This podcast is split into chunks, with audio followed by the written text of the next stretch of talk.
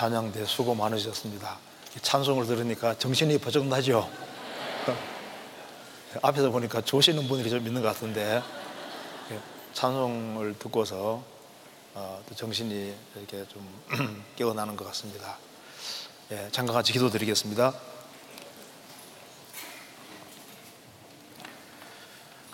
우주 만물을 창조하시고 인간 역사를 다스리시며 경영해 가시는 하나님 아버지 이번에 이 귀한 수양예를 갖게 해주신 것을 감사합니다. 모든 사람이 구원을 받으며 진리를 아는 데르기를 간절히 원하시는 하나님 아버지 이번 수양예를 통해서 살아계신 하나님을 알고 또 하나님과 올바른 관계를 맺을 수 있도록 도와주시고 하나님의 크신 은혜와 사랑을 깨닫고 하나님이 주시는 확신과 소망을 가지고 생을 살 수 있도록 도와주옵소서.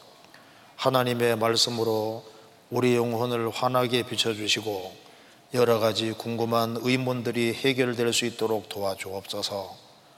오늘 오전과 오후 말씀을 통해서 하나님의 살아계심을 밝히 깨달아 알 수 있도록 도와주옵소서 그리고 간절하고 겸손한 마음으로 주의 구원을 사모하도록 도와주옵소서 오늘 모든 시종 함께 해주시고 도와주시기를 간절히 의지하오며 우리 구주 예수 그리스도 이름으로 기도하옵나이다. 아멘.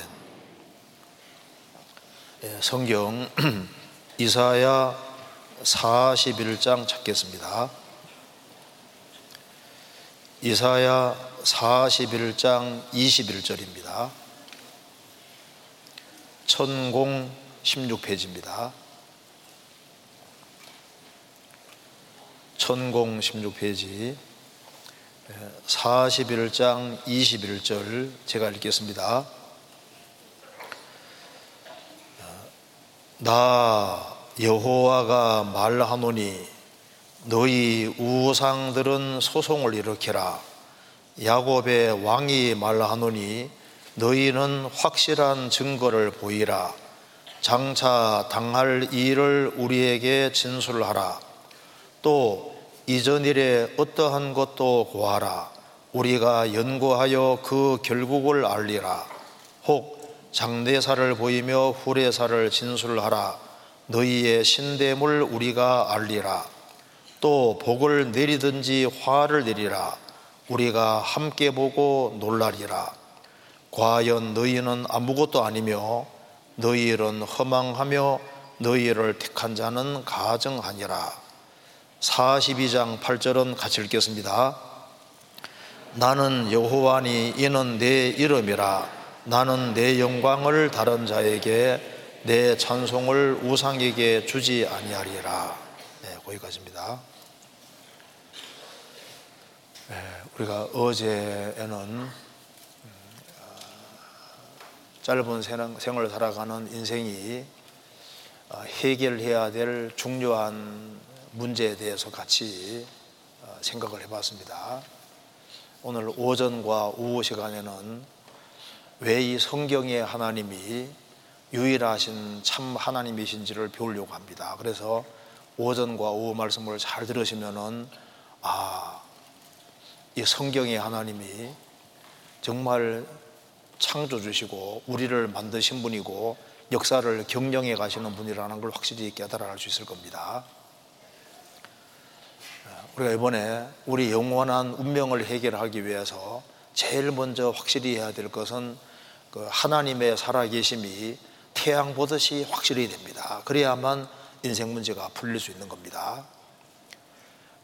그래서 어, 사람은 그 속에 영이 있고 영 속에 어, 하나님을 찾는 마음이 있는데 어, 신 찾는 마음이 있는데요. 신을 믿으려고 하다 보니까 일단 종류가 너무 많은 거예요. 그래서 어느 신이 진짜 신인지를 모르는 겁니다. 그래서 하나님께서 어느 신이 진짜 신인지를 알 수 있는 길을 주신 거예요. 인간이 만드는 만든 온갖 종류의 신들을 성경에서는 우상이라고 말을 하고 있습니다. 이거 한번 보시겠습니다. 네, 방금 읽은 겁니다. 어, 나 여호와가 말하노니 너희 우상들은 소송을 일으키라. 인간이 만드는 만든 신들을 우상이라고 하는데요. 지금 인도만 하더라도 3억 3천만 가지 이상의 신이 있다고 하고 인도 옆에 네팔은 2억의 신이 있다고 합니다. 네팔, 팔이 4개란 말이 아니라 나라 이름이 네팔이에요. 2억의 신이 있다고 하고 일본에는 800만 가지 이상의 신이 있다고 합니다. 우리나라 제주도만 하더라도 1만 8천 신이 있다고 합니다. 그래서 신을 믿으려고 하다 보니까 종류가 너무 많잖아요. 그래서 어느 신이 진짜 신인지를 성경이 알려주고 있습니다. 여기에 나 여호와가 말하노니 여호와는 우리가 방금 읽은 대로 하나님의 이름입니다. 나는 여호와니 이는 내 이름이라 나는 내 영광을 다른 자에게 내 찬송을 우상에게 주지 아니하리라. 그러니까 하나님의 이름이 바로 여호와입니다. 우리가 하나님 하면 이름이 아닙니다. 한국 사람이 절대자에게 붙인 명칭이에요. 하나님 혹은 하나님 하잖아요. 일본 사람들은 감미삼아 신에다가 님자를 붙였습니다. 중국 사람들은 상제, 밑상자 임금제에서 임금보다 높으신 분이다. 이게 다 인간이 붙인 명칭입니다. 교수님 지나갈 때 교수님 하면 이름이 아닙니다. 이름 따로 있는 것처럼 천지를 창조한 창조주 이름은 따로 있습니다. 그 하나님 이름이 바로 여호와입니다. 그래서 여기에 히브리어로 읽겠습니다. 요드해 와우해 야훼 혹은 여호와로 읽는데 뜻은 나는 스스로 있는 자니라 그런 뜻입니다. 그래서 출애굽기 3장 14절에 보면은 하나님이 모세에게 말씀하셨습니다. 이 모세는 이스라엘 민족을 에집트에서 건져내는데 사용된 사람이고 성경 처음 다섯 권을 기록한 사람입니다. 모세가 하나님께 말합니다. 하나님, 하나님께서 저를 이스라엘 백성들에게 보내면은 이스라엘 백성들이 틀림없이 하나님의 이름을 물을 겁니다. 제가 뭐라고 대답해야 되겠습니까? 하니까 하나님 말씀하시기를 나는 스스로 있는 자니라. 스스로 있는 자가 나를 너희에게 보내셨다 하라. 여호와는 어, 영어로는 I am who I am입니다. 나는 원래부터 있어서 있는 자니라.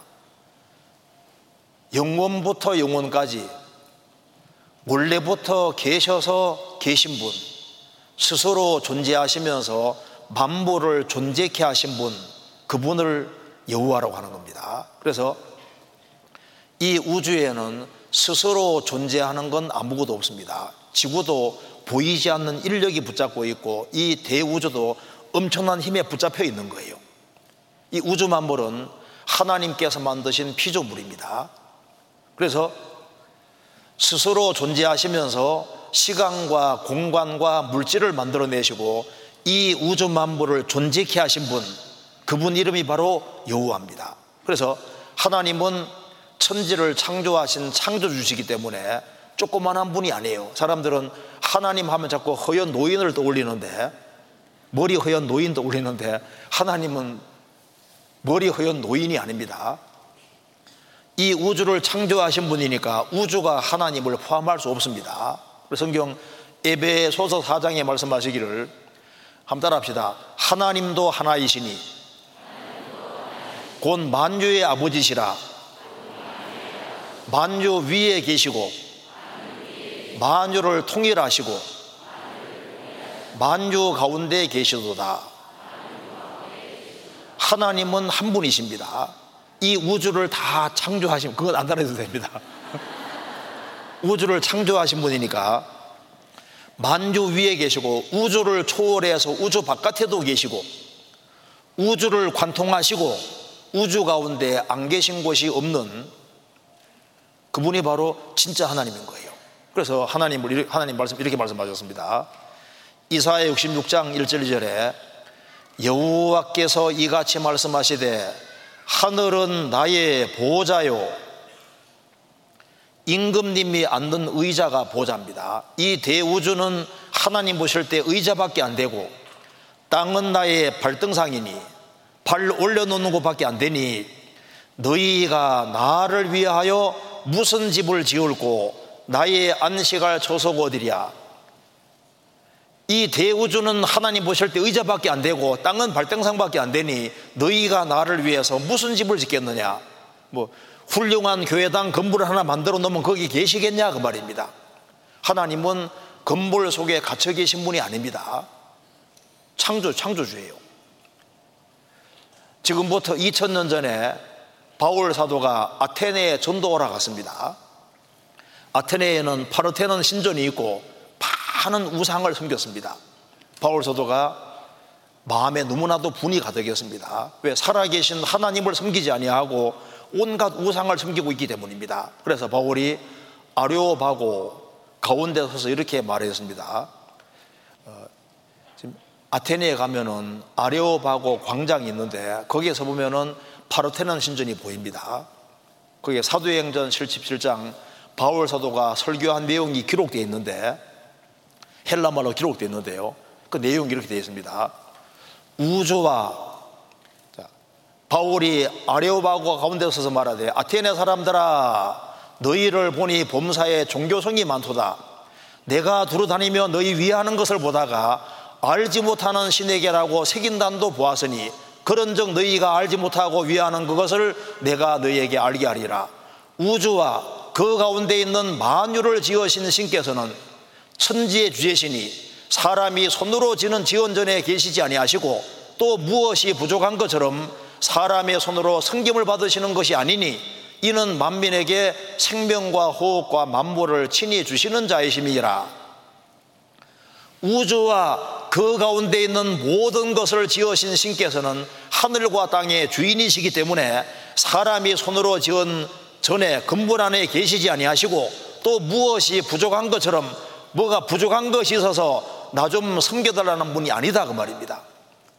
하나님은 창조주시고 만물은 피조물이기 때문에 하나님께서는 만민에게 생명과 호흡과 만물을 친히 주시는 자이심이라 하나님은 주시는 분인 거예요 조그만한 분이 아닙니다 그래서 이렇게 말씀했습니다 나 여호와가 말하노라 나의 손이 이 모든 것을 지어서 다 이루었느니라 바로 성경의 하나님은 바로 천지를 창조한 창조주를 말씀하고 있는 겁니다 믿으려면은 천지를 창조한 창조주를 믿지 않으면 안 되는 거예요. 그러잖아요. 그래서 여기 하나님이 말씀하신 걸 한번 잘 들어보세요. 여기 나 여호와가 말하노니 너희 우상들은 소송을 일으키라. 소송을 일으키는 이유는 참과 거짓을 밝히기 위한 거예요. 야곱의 왕 이스라엘을 선택한 왕이 말하노니 너희는 확실한 증거를 보이라. 뭐 신이라면은 신이라는 확실한 증거가 있지 않겠습니까? 증거 위주로 해보자. 그러면 어떤 증거가 있으면 확실히 믿을까요? 좋은 이야기, 훌륭한 이야기로는 안 됩니다. 사람이 좋은 책을 많이 읽고 훌륭한 책을 많이 섭렵하면은 얼마든지 훌륭한 이야기, 좋은 이야기를 할 수 있습니다. 세상에는 많은 종교들이 있고 종교 경전들이 있고 그 종교 경전들 속에 좋은 내용들이 많이 있습니다. 좋은 내용이 많이 있다고 해서 하나님 말씀이 될 수 있는 건 아닌 거예요. 인간이 할 수 없는 것을 이기해야만 진짜 신인 겁니다. 그러면 어떤 증거를 보이면 우리가 확실히 믿을 수 있을까요? 하나님은 뭐 새로 알아야 될 것이 있으면 하나님일 수 없는 겁니다. 하나님의 기본 특징은 전지전능에 모든 걸 다 할 수 있고 모든 걸 다 하셔야 하나님인 겁니다.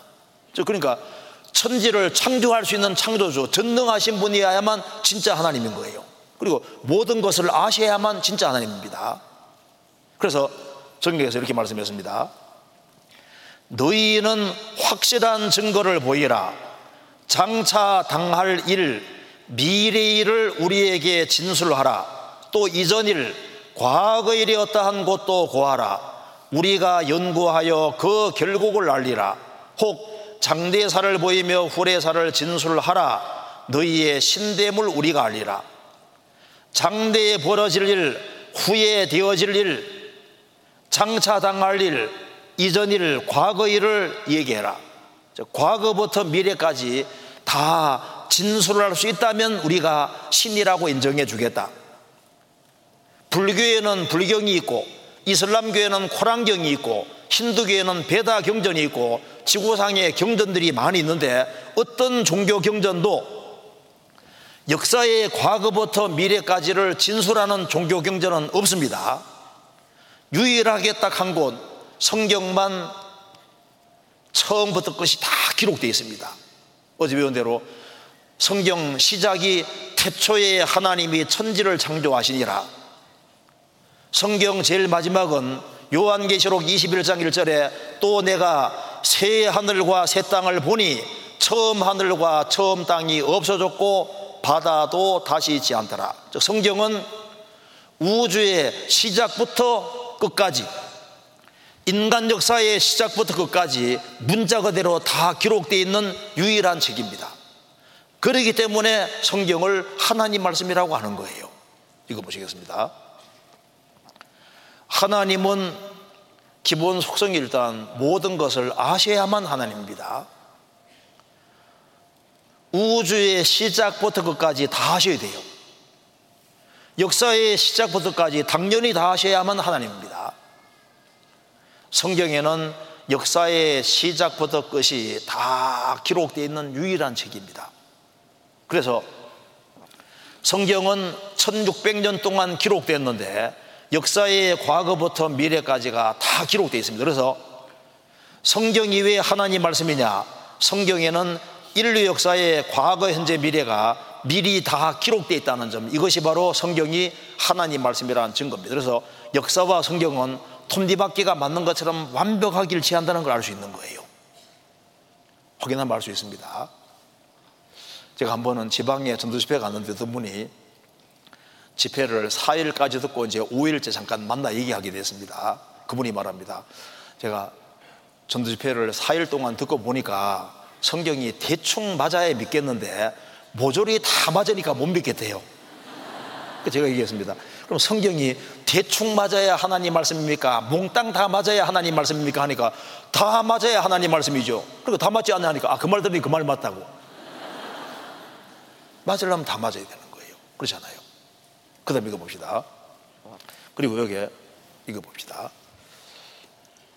또 우리 그 밑에 또 복을 내리든지 화를 내리라 우리가 함께 보고 놀라리라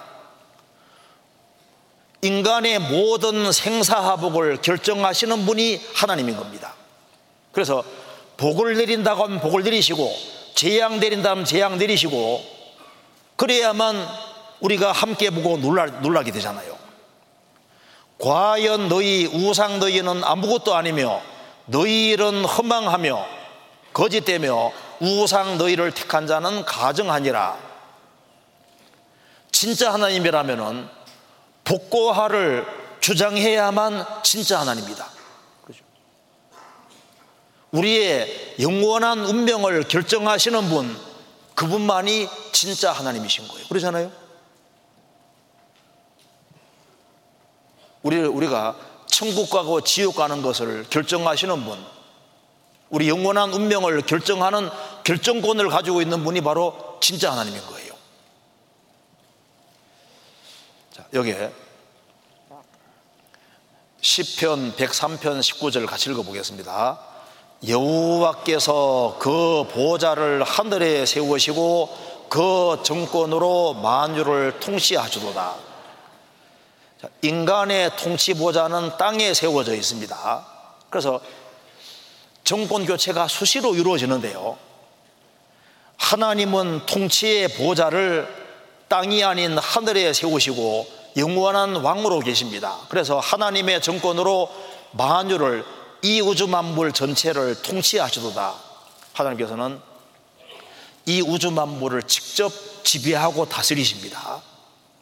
그래서 인간 역사를 직접 지배하고 다스리는 분이 바로 성경의 하나님인 거예요. 하나님은 천지를 창조하시고 난 이후에 팔짱 끼고 계신 분이 아니고 인간 역사를 움직여 가시고 직접 이 우주와 지구와 나라와 개개인을 지배하고 다스리고 개개인의 운명을 결정하는 분이 배후에 계시는 거예요. 자, 지구에 돋보신 하나님이 인간 나라 다스립니다. 자, 이걸 한번 보세요. 여기 10편 94편 8절 9절에 백성 중 우준한 자들아 어리석은 자들아 너희는 생각하라 생각 좀 해봐라 무지한 자들아 너희가 언제나 지혜로울고 귀를 지으신 자가 듣지 아니하시랴 눈을 만드신 자가 보지 아니하시랴 우리의 귀를 만들고 우리 눈을 만드신 분이 우리가 말하고 행동하는 걸 보고 듣지 않겠느냐? 보고 듣고 계시죠? 눈 놀라운 설계의 신비의 극치. 우리, 우리가 사물을 보는데 볼 수 있는 분을 만들어 주신 하나님은 다 보고 계신 거예요.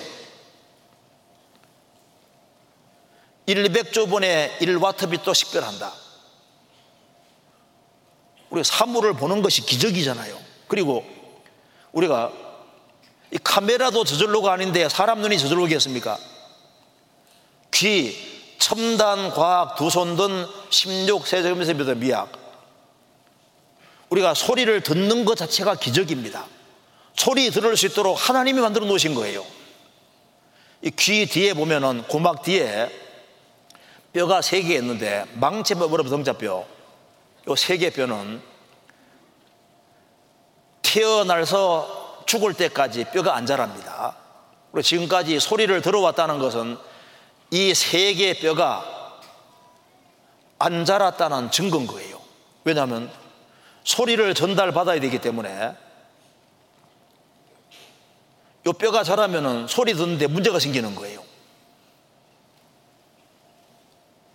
우리의 길을 만들어 놓으신 분이 하나님입니다. 그래서 우리 시대 말을 막 하는 시대고 행동을 함부로 하는 시대인데 하나님이 다 보고 있음에도 불구하고 사람들이 그걸 잊고 마음대로 살아가는 거예요.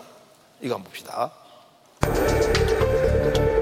우리 얼굴의 좌우 측면에 위치한 귀는 구조적으로 외이, 중이, 내이로 구분됩니다. 외이는 귓바퀴와 외이도를 포함하는데 소리를 고막까지 전달하는 곳입니다. 연골로 만들어진 귓바퀴가 소리를 모으면 외이도가 공명기 역할을 해서 소리를 고막에 전달합니다. 새끼손톱만한 고막은 외이와 중이를 나누는 경계선으로서 소리의 전도에 매우 중요한 역할을 하는데요. 외이도를 통과해 들어온 소리로 인해 고막이 북처럼 떨리면 귀의 두 번째 부분인 중이에서 그 소리를 진동으로 받아들입니다. 이소골이라고 하는 귀 속뼈를 따라 진동이 달팽이관으로 전달되는데요.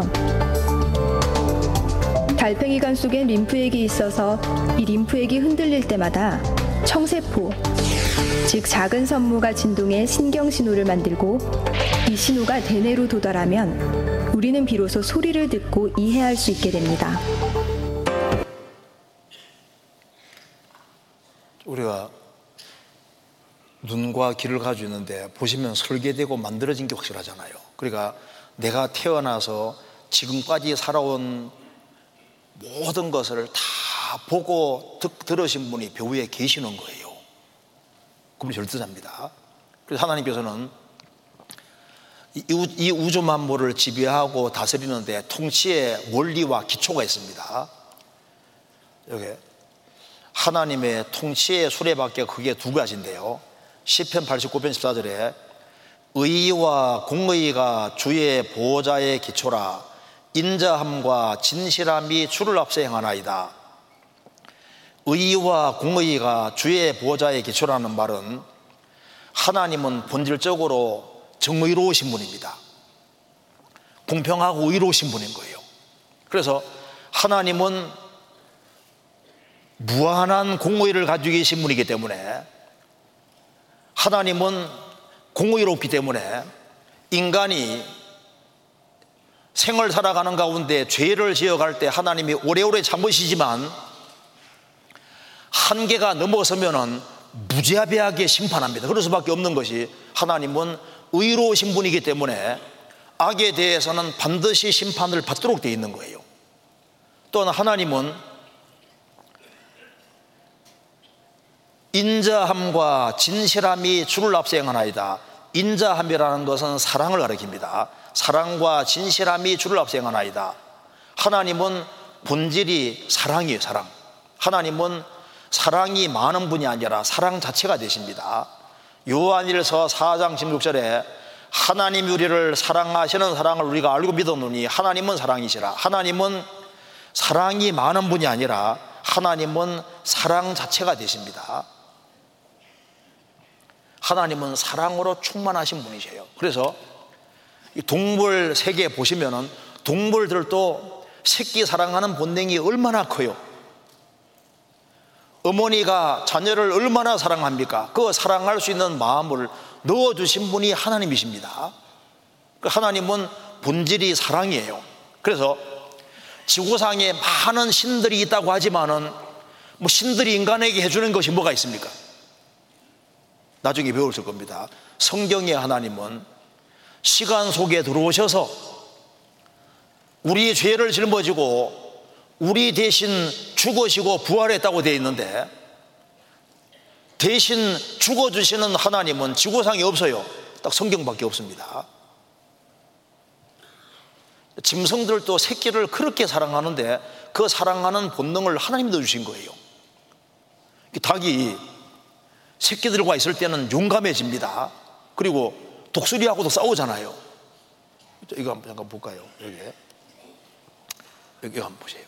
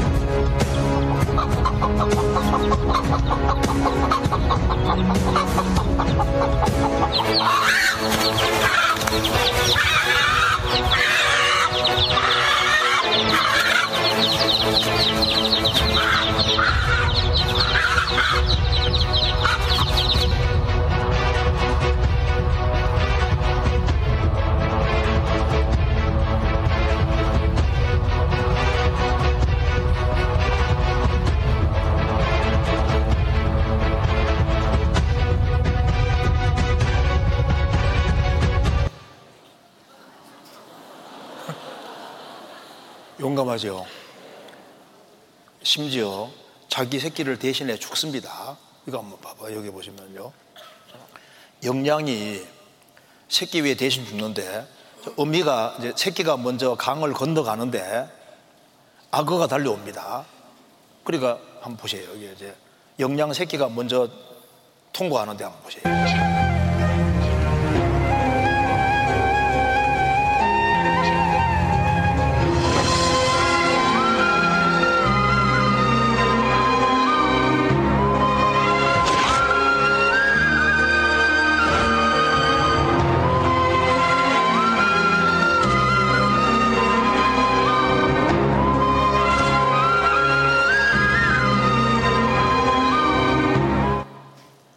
새끼는 살고 어미는 대신 죽잖아요. 이런 짐승들에게 다 자기 새끼를 사랑하는 본능이 주어지잖아요. 그 어머니들에게 자녀 사랑하는 마음을 다 넣어주신 그럼 뭘 말하는 겁니까? 하나님은 본질 자체가 사랑이신 거예요. 그래서 하나님은 공의와 사랑 이 두 가지가 하나님의 기본 속성에 속하는 겁니다. 그래서 하나님의 통치의 기초가 바로 공의와 사랑이기 때문에 하나님의 공의와 사랑, 공의는 악에 대해서는 심판으로 나타나게 되고 하나님의 사랑은 죄를 회개하는 사람에게 구원으로 나타나게 되는 겁니다. 그래서 하나님의 공의는 인간이 악을 행할 때 하나님이 오래 참으시다가 끝까지 안 돌이키면 무지하게 심판하십니다. 그리고 하나님은 공의롭기 때문에 진리 가운데 바르게 행하는 사람은 나중에 정확히 보상해 주십니다. 신분대로 거두게 돼 있는 거예요. 그리고 하나님의 사랑은 회개할 때 어, 구원으로 나타나게 됩니다. 그래서 하나님이 만든 세상에 살면서 끝까지 하나님을 등지고 자기 악과 죄를 고집하는 사람은 무지하게 심판받아서 영원한 멸망에 떨어진다는 걸 성경이 말하는 거예요. 그리고 하나님이 만든 세상에서 비록 죄를 짓고 살았을지라도 자기 악과 죄를 깨닫고 참으로 돌이키는 사람은 하나님이 정확히 구원해서 그 사람을 천국에 끌어들이시는 겁니다. 성경은 뭘 말하는 책이냐 하면은 하나님의 심판과 구원을 말하는 책인 거예요. 여기에. 그래서 하나님은 역사 통해서 우리에게 중요한 걸 증거해 줍니다. 인간 역사는 뭐냐?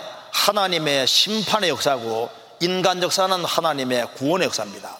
성경은 뭘 말하냐 하면은 인간이 하나님을 등지고 악을 행할 때 어떻게 심판하셨는지 심판 역사가 성경에 쫙 기록되어 있는 거예요. 또 뭐가 기록되어 있냐 하면은 인간이 비록 타락하고 죄를 지었을지라도 하나님이 죄에서 돌이키는 사람을 어떻게 구원하셨는지 구원 역사가 성경에 쫙 기록되어 있습니다. 그걸 우리가 성경에서 배울 수 있는 거예요. 그러면 이제 여기에 성경이 좀 굉장히 복잡해 보이는데 성경은 기본적으로 두 가지를 말하는 책입니다. 성경 찾아보시겠습니다. 요한복음 3장입니다. 요한복음 3장 3장 12절입니다. 3장 12절 한번 같이 읽어보겠습니다. 내가 땅의 일을 말라 하여도 너희가 믿지 아니하거든 하물며 하늘 일을 말하면 어떻게 믿겠느냐? 저는 대학교 들어올 때까지 교회당을 한 번도 가본 적이 없었습니다. 이게 성경이 종교 경전인 줄 알았어요. 그런데 내가 처음 대학에 올라가서 성경을 잘 아는 사람에게 두 시간을 배웠는데요. 깜짝 놀랐습니다. 이게 종교 경전이 아니고 역사책이네 오늘 오전과 오후 시간 배워봐도 어, 이것이 역사적이라는 걸 알 수 있습니다. 내가 땅의 일을 말하여도 너희가 믿지 않는다면 하늘을 말하면 어떻게 믿겠느냐. 인간은 육체를 가지고 있으니까 눈에 안 보이면 잘 안 믿으려고 합니다. 그래서 하나님께서는 이 땅의 일을 자세하게 기록해 놓으셨어요.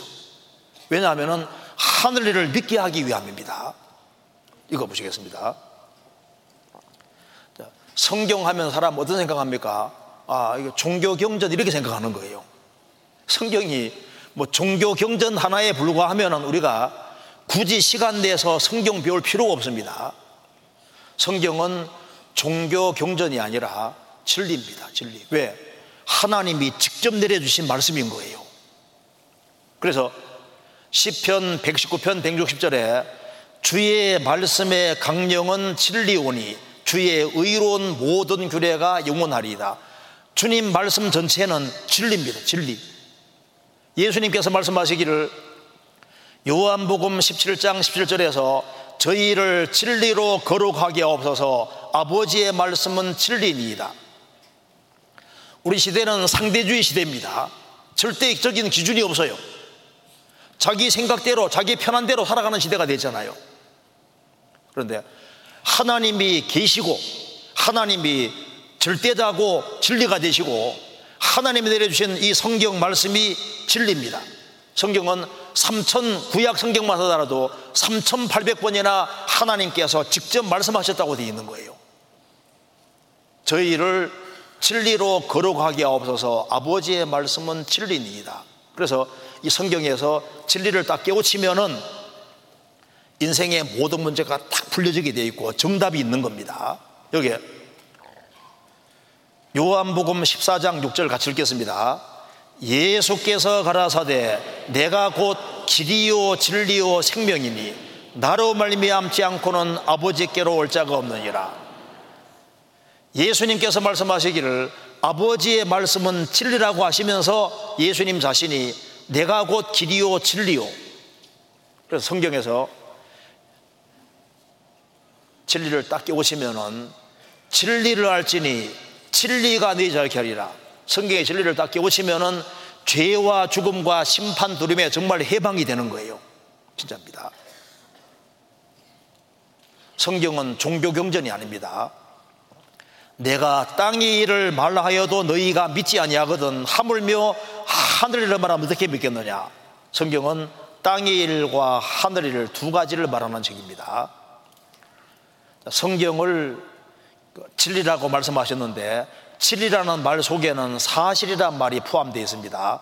사실이 아닌 것은 진리가 될 수 없잖아요. 성경은 전부 다 사실을 말하는 책입니다. 그래서 성경에는 창조의 사실, 역사적인 사실, 영적이고 영원한 사실이 기록되어 있는 책입니다. 그래서 우리가 오늘 오전 오후 시간에는 땅의 일을 좀 배워보도록 하겠습니다. 그래서 우리 마음속에 한번 생각해야 될 것이 있습니다. 만일 이 성경 속에 역사의 과거부터 미래까지가 다 기록되어 있는 게 정말 사실이라면 어떻게 됩니까? 우리가 하나님 말씀으로 받아들여야 되는 거예요. 그렇죠? 그래서 마음속에 이렇게 성경이 1600년 동안 기록됐는데 과거부터 미래까지 다 기록되어 있는 게 사실이라면 성경은 하나님이 보시는 인류 역사적인 것이 사실이라면 우리가 성경을 그대로 받아들여야 됩니다. 그럼 성경에는 왜 땅의 일이 자세히 기록되어 있냐 하면은 하늘을 믿게 하기 위해 그렇게 하시는 거예요. 믿게 하기 위해서. 그럼 우리가 땅의 일을 체크하고 확인해 보면 됩니다. 성경과 역사는 톱니바퀴처럼 딱 맞아 들어가요. 그걸 이제 확인해 보겠습니다. 자, 다 맞으면 딴소리 하면 안 됩니다. 자, 하나님이 천지를 창조하시고 식물과 동물을 종류대로 만드셨습니다. 창세기 1장에 종류대로 만들었다는 말이 10번 나옵니다. 그래서 오늘 역사를 배워야 되는데 오늘은 간단하게 성경에 나타난 하나님의 심판 역사를 중심으로 간단간단하게 좀 배워보겠습니다. 성경에는 역사의 과거부터 미래까지가 다 기록되어 있는데요. 어, 죄에 대해서는 심판이 있었습니다. 그래서 아담 하와가 에덴 동산에서 죄를 지었을 때 아담 하와를 에덴 동산에서 추방시키시고 에덴 동산을 지하로 집어넣습니다. 그 다음에 세상에 죄가 꽉 찰 때 노아 시대 때 하나님이 전 세계를 물 속에 집어넣은 세계적인 홍수 심판이 있었습니다. 바벨탑 심판 때 언어와 종족이 갈라졌고 그 다음에 하나님이 이스라엘을 선택하셨는데 이스라엘도 하나님 말씀에 불순종할 때 형벌을 받아오다 예수님 배척했을 때는 2000년 동안 전 세계 민족이 되고 칼에 죽임 당하고 이스라엘 땅은 황무지가 되고 얼마나 비참한 역사가 가진지 모릅니다. 앞으로 지구상에 죄가 꽉 차면 하나님이 앞으로는 전 세계를 불로 심판드린다고 말씀하셨는데 이런 걸 한번 간단간단하게 좀 배워보도록 하겠습니다. 자, 창세기 1장을 펼치자마자 어제 배운 대로 하나님이 천지를 창조하시고 종교대로 만들었다는 말씀이 열 번이나 나오고 있습니다. 열 번이나. 종류대로 만드신 것이 맞습니다. 이 비디오 한번 잠깐 봅시다.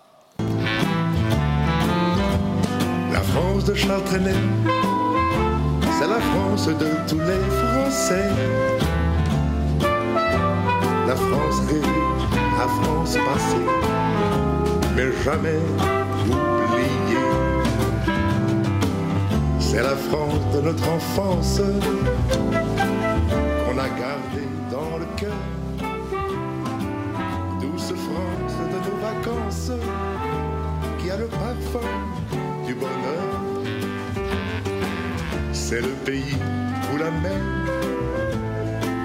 avec ses reflets d'argent, danse le long des golfes clairs, sous les ailes des oiseaux blancs. 맞죠. 종류대로 만드신 게 맞잖아요. 공신문대 뭐 합니까? 파신문대. 원숭이 있는데. 사람 있는데. 맞잖아요. 종류대로 만드는 말이 맞다고요. 종류대로 만드시고 어, 제일 마지막에 사람을 만드셨습니다. 여기에 보시면은 지금 지구상에 80억 이상의 사람이 살고 있습니다. 2023년 현재 80억이 넘는 사람이 살고 있는데 과거 것으로 올라가면 사람이 줄어듭니다.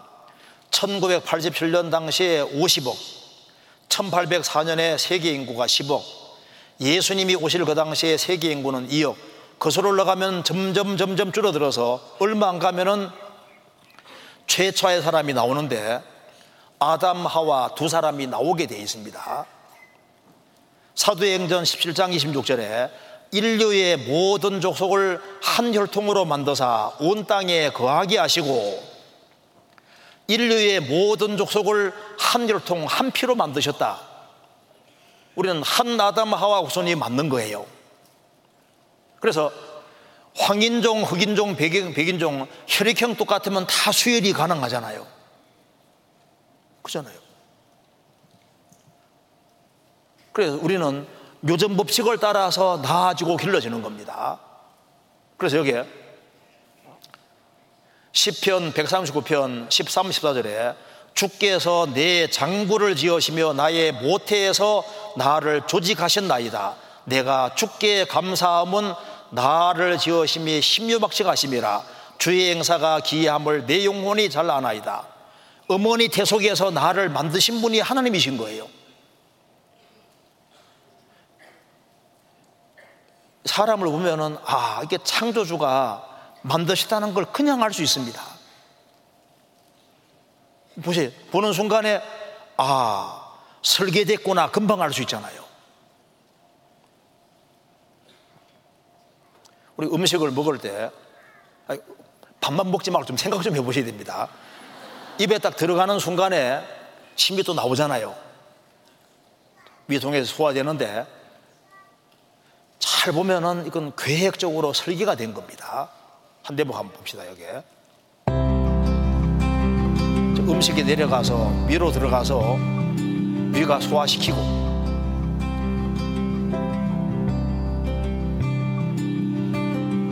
그렇게 소장으로 들어가서 양분을 쫙 빨아들이잖아요.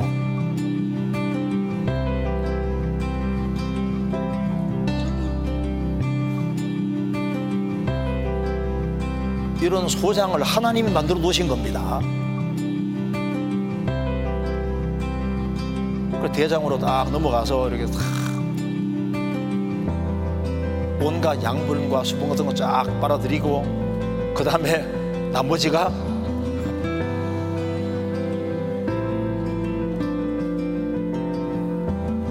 저절로입니까 설계입니까? 설계된 것이 맞잖아요. 인간은 만들어진 겁니다. 그리고 우리 혈관의 모습입니다. 이 혈관이 이렇게 복잡하게 되어 있는데 이 혈관 길이를 길이가 어느 정도 되냐면은 16만 킬로미터니까 지구 네 바퀴 도는 거리인 거예요. 우리 심장이 태어나 죽을 때까지 계속 뜁니다.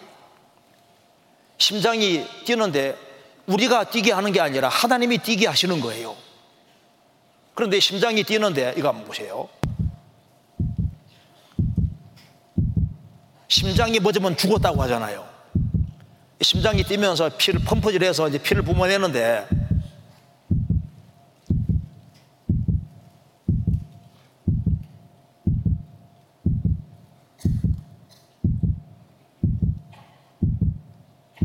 우리- 우리가 이렇게 살고 있는 거예요.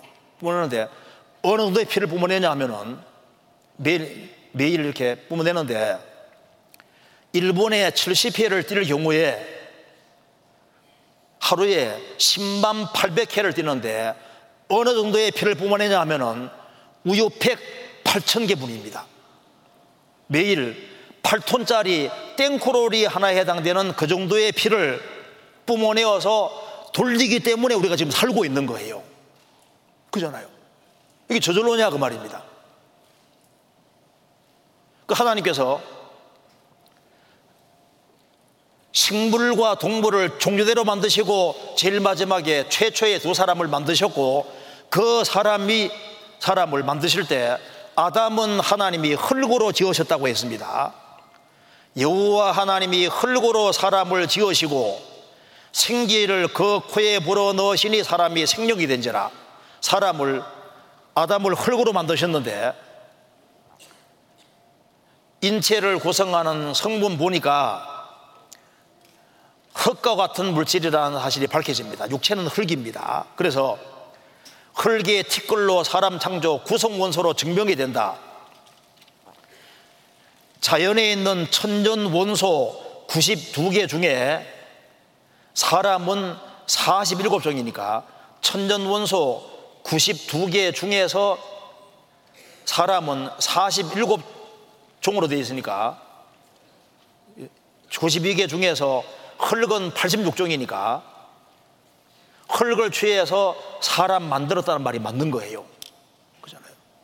흙으로 사람을 지었다는 말이 맞고, 그 다음에 하와를 만들 때는 아담 갈비뼈로 만들었다고 했습니다. 그래서 하나님께서 아담을 깊이 잠들게 하시고 그 갈비뼈 하나를 취해서 여자를 만드셨다고 했습니다. 그럼 아담은 갈비뼈가 빠져나갔으니까 갈비뼈 하나 없는 채로 살았을까 있는 채로 살았을까요? 놀랍게도 갈비뼈는 재생이 됩니다. 사람에게 206개 뼈가 있는데 갈비뼈는 재생이 됩니다. 1986년에 교통사고를 당해서 55번의 전신마취 수술을 받은 남자가 있었습니다. 이분이 의사였는데요.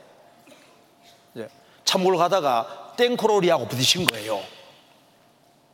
몸에 아주 크게 다쳤습니다. 그래서 심지어 수술을 전신 마취를 55번을 받았는데 종종 성형외과 의사가 항상 그 남자 흉곽의 오른쪽으로 가서 수평으로 난 흉터고 그쪽으로를 통해서만 수술을 위한 뼈를 취하는 것이었습니다. 어느 날 그 남자 이 사람도 의사였는데 자기도 몰랐던 거예요. 의사 선생님 왜 뼈가 바닥이 나지 않을까요? 우리는 골막을 손상되지 않은 채 남겨둡니다. 그러면 보통의 경우 갈비뼈는 다시 그 자리에 살아납니다. 갈비뼈를 잘라내면 또 나요. 잘라내면 또 나는 거예요. 잘라내면 또 나는 거예요. 왜 이렇게 돼 있을까요? 하나님께서 증거를 다 만들어 놓으신 거예요. 비디오 한번 잠깐 봅시다. 영어 몰라도 다 이해가 됩니다. 보세요. Yet most of our other bones do not regenerate. It is specifically the rib bones, not arm bones, not leg bones. It is the rib bones that regenerate. Why? 이해되죠? Why? 다른 뼈들은 재생이 안 되는데 왜 갈비뼈만 재생되냐? 왜 그러냐? 그러니까 처음부터 설계되고 만들어진 것이 맞는 겁니다. 그리고 이 최초의 사람이 아담 하와인데 아담 하와가 살던 곳이 에덴 동산이라고 위치까지 성경에 딱 기록되어 있잖아요. 여기 보여드리겠습니다. 에덴 동산은 어디에 있었을까? 여호와 하나님이 동방의 에덴에 동산을 창설하시고 그 지으신 사람을 거기에 두시고 아담 하와가 살던 에덴 동산 위치가 성경 기록되어 있는데 창세기 2장 10절에 강이 에덴에서 발원하여 동산을 적시고 거기에서부터 갈라져 네 근원이 되었으니 첫째 이름은 피손이라 비송강. 둘째 강의 이름은 기혼이라. 셋째 강의 이름은 히데겔이라. 시브리 말로 히데겔, 헬라 말로 티그리스. 넷째 강은 유프라테더라. 제가 대학에 올라와서 처음 성경을 접하게 됐는데요. 제가 이곳을 보고 놀랐습니다. 네 번째 강은 유프라테더라. 유프라테스 강. 아, 세계사 교과서를 치면은 메소포타미아 문명 나오면서 처음 나오는 유프라테스 강인데 이 종교 경전에 왜 유프라테스 강이 나올까? 나중에 보니까 이게 종교 경전이 아닌 거예요. 유브라데 강. 지금도 흐르고 있잖아. 여기 보세요. 힛데겔 유브라데 강. 여기 티그리스 강입니다. 히브리 말로 히데겔 헬라 말로 티그리스. 지금 에덴 동산의 세 번째 강과 네 번째 강은 지금도 흐르고 있는 거예요.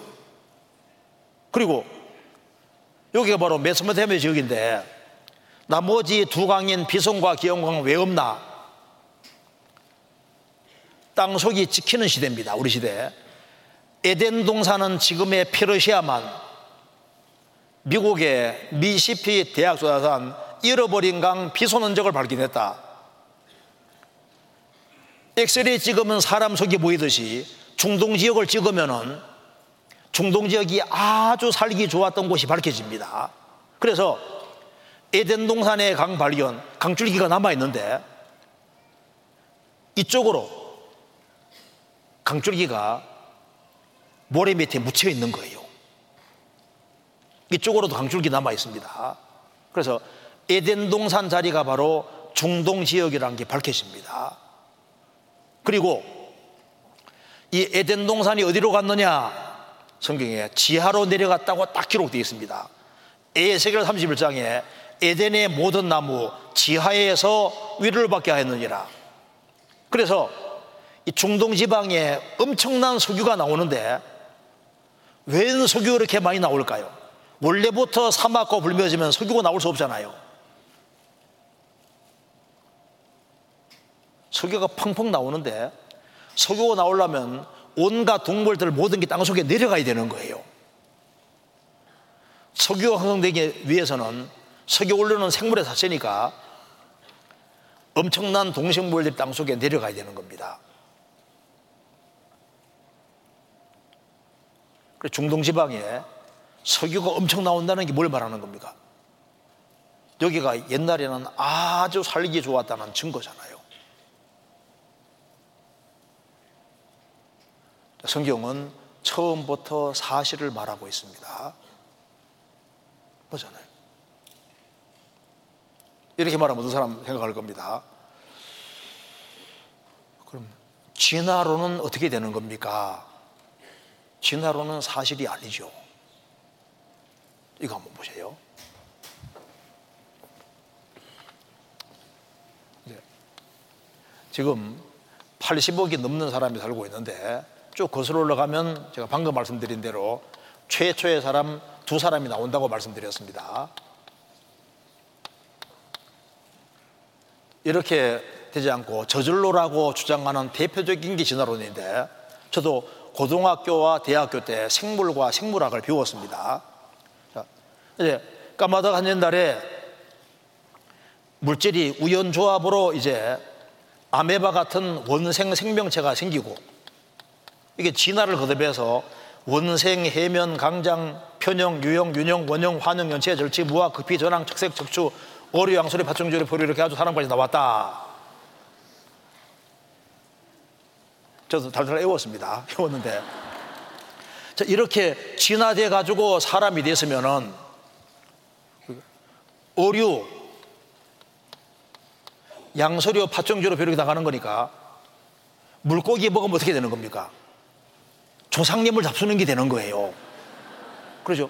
그럼 깨구리, 깨구리는 양소리니까 깨구리는 우리 조상 중에 조상 중에 조상이 되는 거예요. 오늘날 밝혀집니다. 시간과 우연과 물질로는 아무 저절로 될 수 없어요. 오늘날 이 아메바 하나도 저절로 생기는 것이 불가능하다고 밝혀집니다. 우리 시대 DNA 유전 정보 이것이 알려지기 때문에 아메바 하나 속에 있는 유전 정보를 뽑아내서 활자로 글을 찍으면은 이 정도가 된다고 하는 걸 밝혀냅니다. 보시겠습니다. 여기에 여기에 이 아메바 이 단세포 생- 생물인데 아메바 하나가 저절로 될 확률이 얼마 되는지 보세요. 아메바 한 마리의 DNA 안에 브리테니카 백과사전 천세트와 맞먹는 양의 정보를 갖고 있다. 그러니까 아메바 하나 속에 있는 유정보를 빼서 활자로 찍으면은 브리테니카 백과사전 천세트니까 브리테니카 백과사전이 이렇게 큽니다. 이거 천세트 천세트 정도의 정보가 들어있는데 그러면 여기에 아메바 하나가 저절로 될 확률을 조사했을 때 10에 16만 7,626성분의 1이라고 하는데요. 수학적으로 10에 50성분의 1은 나올 수가 없다는 겁니다. 그왜 나올 수 없냐면은 이거 왜 나올 수 없는지 이유가 있습니다. 자, 왜 그러냐면은 이 대우주를 대우주에 우- 우주가 얼마나 커요? 이 우주 우주가 엄청 큰데 우주를 평면으로 딱 잘라 가지고 미터 단위로 칸을 만들면은 10에 52성 칸을 만들 수 있다고 합니다. 그러니까 이제 우리 남한이라고 하면 남한을 미터 단위로 자를 수 있지 않습니까? 잘, 잘, 잘라가지고 하면은요, 그, 자를 때 굉장히 많을 거 아니에요. 근데 이 우주를, 우주 전체를 평면으로 딱 잘라가지고 미터를 단위로 자르면은 10에 50이 생겨가 나온다고 말입니다. 그러면은 대한민국 1미터 반경 안에 누가 이렇게 숨어 있는데 우주에 돌을 딱 던졌는데 내가 탁 맞으면 그- 그런 확률이 있어요, 없어요? 없죠. 근데 이건 이 정도가 아니라 10의 52성은 우주 어딘가에 내가 1미터 속에 숨어 있거든요. 숨어 있는데 우주에 돌을 딱 던졌는데 내가 탁 맞으면은 10의 52성분의 1이에요. 가능합니까? 그러니까 10의 50성은 나올 수가 없다고 말입니다. 그러면 봐요. 여기 로또 복권을 예를 들어 봅시다. 로또 복권 한 번 당첨될 확률은 800만 분의 1이니까 약 10의 7성분의 1. 1년 내내 매주 당첨될 확률은 10의 364성분의 1. 100년 동안 매주마다 당첨될 확률은 10의 3만 6,400성분의 1. 4대가 400년 동안 계속 당첨될 확률도 10에 14만 5,600성분의 1이니까 이 숫자가 안 나오잖아요. 그러니까 로또 복권 당첨되고 그 다음 주 당첨되고 당첨되고 해가지고 400년 동안 당첨돼도 이 숫자가 안 나오는 거예요. 아시요? 무슨 말입니까? 저절로는 원천적으로 불가능합니다. 그러면 여기 16만 7,620성이 이, 이, 이 것이 동그라미 숫자가 어느 정도인지 한번 보세요. A4 용지에 동그라미를 그으면은 A4 용지 한 줄이 안 되잖아. 52개를 그으면은. 그럼 봐요. 이 숫자를 동그라미로 그으려면은 A4 용지 54장에다가 동그라미 긋고 이거분의 1인 거예요. 가능합니까? 진화론에 세뇌 당한 것은 아닙니까? 진화는 없었다. 진화는 처음부터 없었어요. 그래 종대의 변이가 변이는 유전 법칙에 따른 것이고 타종으로 가는 게 아닙니다. 속으면 안 돼요. 최초의 사람 두 사람으로 역사가 시작된 게 맞습니다. 이거 이해되시죠? 그리고 이제 오늘 좀 이걸 배워야 됩니다. 이제 아담 하워라 말미암아 인간 역사가 시작이 됐는데 지구상에 죄가 꽉 차서 하나님이 전 세계를 물로 심판 내립니다. 이게 세계적인 홍수 사건입니다. 그래서 죄가 꽉 차서 하나님이 전 세계를 물로 심판 내렸습니다. 지금 예수님이 죽으시고 부활하신 이후에 우리 시대도 죄가 꽉 차고 있는데 우리 시대 죄가 꽉 차면 하나님이 앞으로는 전 세계를 불로 심판하십니다. 그리고 불로 심판할 때 죽는 장면까지 성경 기록되어 있는데요. 지구상에 죄가 꽉 차고 있는데 꽉 차면 하나님이 전 세계를 불로 심판하시는데 세계적인 전쟁으로 인간이 망하게 되어 있는데 스가라 14장 12절을 보면은 마지막 전쟁 장면입니다. 예루살렘을 친 모든 백성에게 여호와께서 내리실 재앙이라 하니 곧 섰을 때 그 살이 썩으며 그 눈이 구멍 속에 썩으며 그 해가 입속에 썩을 것이요 여기 썩는다고 했는데 영어 성경에는 뭐라 되어 있습니까? 디졸브 녹아내린다 녹아내리는데 언제?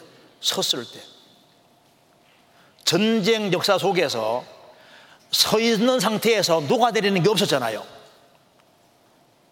핵이 꽝 터지면은 핵 터지는 순간에 순식간에 쫙 썩어 내립니다 성경에는 이 지구가 질투의 불에 삼켜진다고 이미 기록되어 있는데요. 앞으로 전 세계는 불의 심판을 받도록 되어 있습니다. 그런데 세계적으로 제일 큰 심판이 바로 홍수 심판이었는데 이것이 우리 시대에 아주 확실한 사실로 드러납니다. 몇 가지만 봐도 홍수 사건이 있었다는 걸 알 수 있습니다. 먼저 세계적인 홍수의 원인은 죄였습니다. 창세기 6장 13절에 하나님이 노아에게 이르시되 모든 혈육 있는 자의 강포가 땅에 가득하므로 사람이 포악해지고 폭력이 난무하고 죄가 꽉 찼습니다. 그래서 그 끝날이 내 앞에 이르렀으니 내가 그들을 땅과 함께 멸하리라. 땅이 더러워졌기 때문에 지구 전체도 물속에 집어넣어 버려요. 그런데 이 시대에 진리 가운데 사는 사람이 노아였습니다. 그래서 하나님이 노아에게 방주를 만들라고 명령하셨습니다. 노아는 하나님 말씀대로 방주를 만들었고 코로 숨쉬는 동물들 종교대로 한 상씩 방주 안에 들어갑니다. 방주에서 물로 말미암아 구원을 얻은 자가 몇 명뿐이니 겨우 여덟 명이라 여덟 명이 방주 안에 들어가고 방주문은 닫힙니다. 그리고 전 세계 40일 밤낮으로 비가 쏟아져서 코로 숨쉬는 동물과 사람은 다 죽습니다.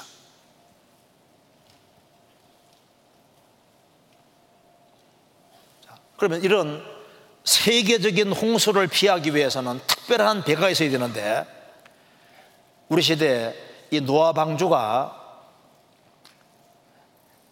이렇게 노아 방주처럼 설계해야만 홍수를 피할 수 있다는 게 밝혀집니다.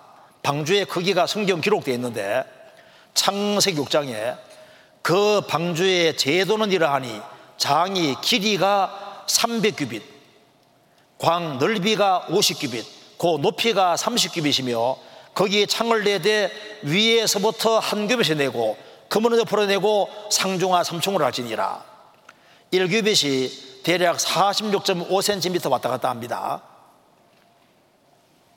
그래서 계산돼 보면은 상중하 3총으로 되어 있었고 창은 위쪽으로 내고 격자 구조로 되어 있으니까 부서지질 않아요. 그래서 미식 축구장에다가 방주 갖다 놓으면은 길이가 대략 한 140m 되고 넓이가 23m, 높이가 14m 되는 엄청난 배가 나옵니다. 자, 1992년에 우리나라 해사기술연구소에서 노화방주가 얼만큼 안정될까 조사했는데요. 이때 가장 궁금하게 생각했던 것이 바로 이겁니다. 관측 사상 가장 높은 파고가 32m까지 있었는데 이 파고를 견딜 수 있을까 궁금했는데 노화방주는 40m 파고에도 안전하다. 밝혀집니다. 40m 파도에도 안전하다. 노아방주는 43m 파도도 뜨겁다. 그래서 방주의 안정성은 배 만드는 전문가들도 인정하고 있다. 세계적인 홍수를 피하기 위해 만들어진 게 확실하다는 겁니다. 그리고 노아방주는 지구동물 3배 수용이 입증이 된다. 코로 숨쉬는 동물들을 중대대로 한 상씩 들어갈 때 들어갈 수 있느냐? 가능합니다.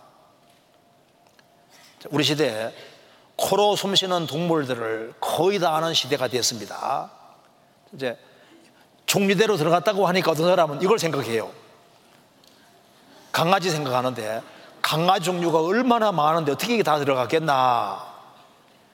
자, 개 종류가 339 종류의 개가 있어도 한 종이기 때문에 암소한상이 들어가면은 교정법칙에 따라 다 나올 수 있어요. 개보다 종류가 더 많은 것이 말인데 350 종류의 말이 있어도 한 종이기 때문에 암소한상 들어가면은 교정법칙에 따라 다 나올 수 있어요. 자, 지금 지구상에 보면은 제일 다양성이 풍부한 것이 개하고 말이잖아요.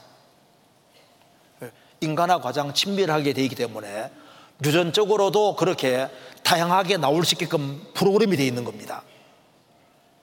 그래서 지금 뭐 세파트도 있고 있는데 다 나올 수 있도록 되어 있는 거예요. 다 밝혀집니다. 그리고 어떤 사람도 묻습니다. 그러면 공룡은요, 공룡. 공룡들도 방주에 탔을까? 성경에 공룡 얘기가 나옵니다. 공룡 덩치 큰 것은 40톤이 넘는 것도 있는데 들어갔을까? 들어갔습니까? 안 들어갔습니까? 들어갔어요. 성경에 나옵니다. 공룡이 약 30에서 한 55종 있는데 공룡이요. 여기 공룡이 알을 깨고 나오는 순간에 화석이 됐어요. 근데 크기가 축구공 크기입니다. 축구공. 요즘 공룡알이 많이 나오잖아요. 공룡알이 많이 나오는데 새끼들은 엄청 작아요. 그 특징은 태어나서 한 5년 정도까지는 잘 안 자랍니다. 자, 하나님이 씨를 유전케 하기 위해 방주에 들어가게 하셨으니까 덩치 큰 게 들어갈 이유가 없잖아요. 하나님이 새끼들을 다 들어가게 하신 거예요. 그러니까 노아 방주는 정확한 크기라는 걸 알 수가 있는 겁니다. 그리고 이제 세계적인 홍수가 오게, 오게 되는데 여기에 자, 어떤 홍수인지 봅시다. 보면은 전 세계에 40일 밤낮으로 비가 왔고 150일 동안 지구 전체가 물에 잠기고 150일 동안 또 물이 물러갔으니까 노아 홍수 기간은 1년이 넘어요. 그러니까 코로 숨 쉬는 건 살 수가 없는 겁니다. 그래 성경에 말씀하기를 창세기 7장에 홍수가 땅에 40일에 섰는지라 물이 많아져 방주가 땅에서 떠올랐고 물이 더 많아져 땅에 창렬함에 방주가 물 위에 더 다녔으며 물이 땅에 더욱 창렬함에 천하의 높은 산이 다 덮였더니 지구 전체가 물에 잠겼습니다. 그리고 지면의 모든 생물을 썰어버리시니 곧 사람과 짐승과 기는 것과 공중의 새까지라 이들은 땅에서 썰어버림을 당하여서되 홀로 노아와 그와 함께 방주에 있던 자만 남았더라 물이 150일을 땅에 창렬하였더라 두 가지가 강조되고 있습니다. 지구 전체가 물에 잠겼다. 코로 숨 쉬는 것은 다 죽었다. 이게 사실이라면 분명히 증거가 있을 수밖에 없잖아요. 우리 시대에 하나님이 충분한 증거를 남겨주셨습니다. 자, 몇 가지만 살펴봐도 세계적인 홍수였다는 걸 알 수가 있을 겁니다. 여기에.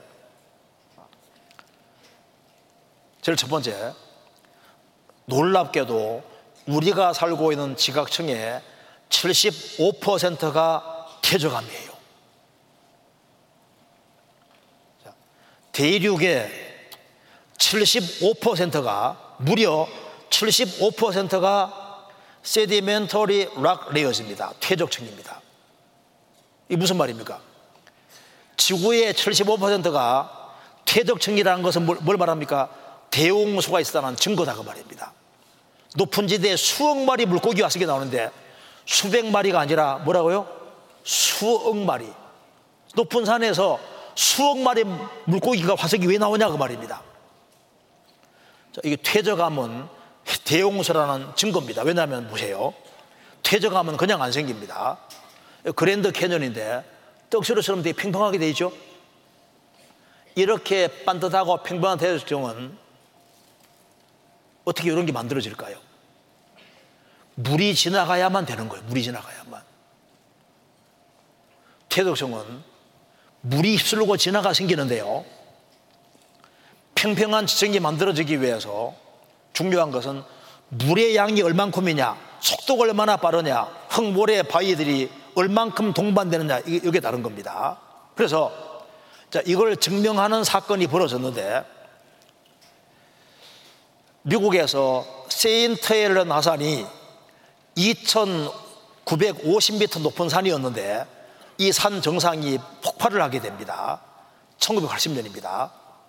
폭발을 쾅 해서 산 정상이 날아갈 때 날아간 거 보이죠? 여기 토사와 함께 엄청난 물이 흘러나온 거예요.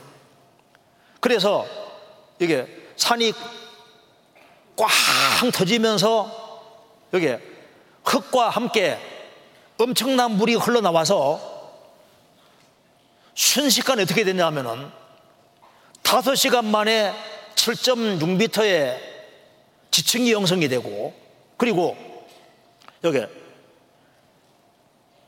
183m의 지층이 형성되는데 화산 폭발로 3일 동안에 183m 지층이 형성됩니다. 3일 만에 떡시로처럼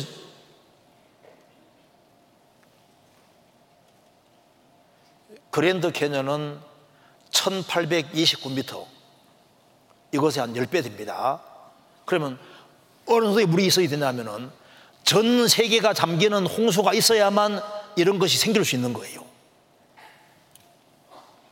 그래 보면 물이 지나가는 적이 잘 보입니다. 잘 보세요.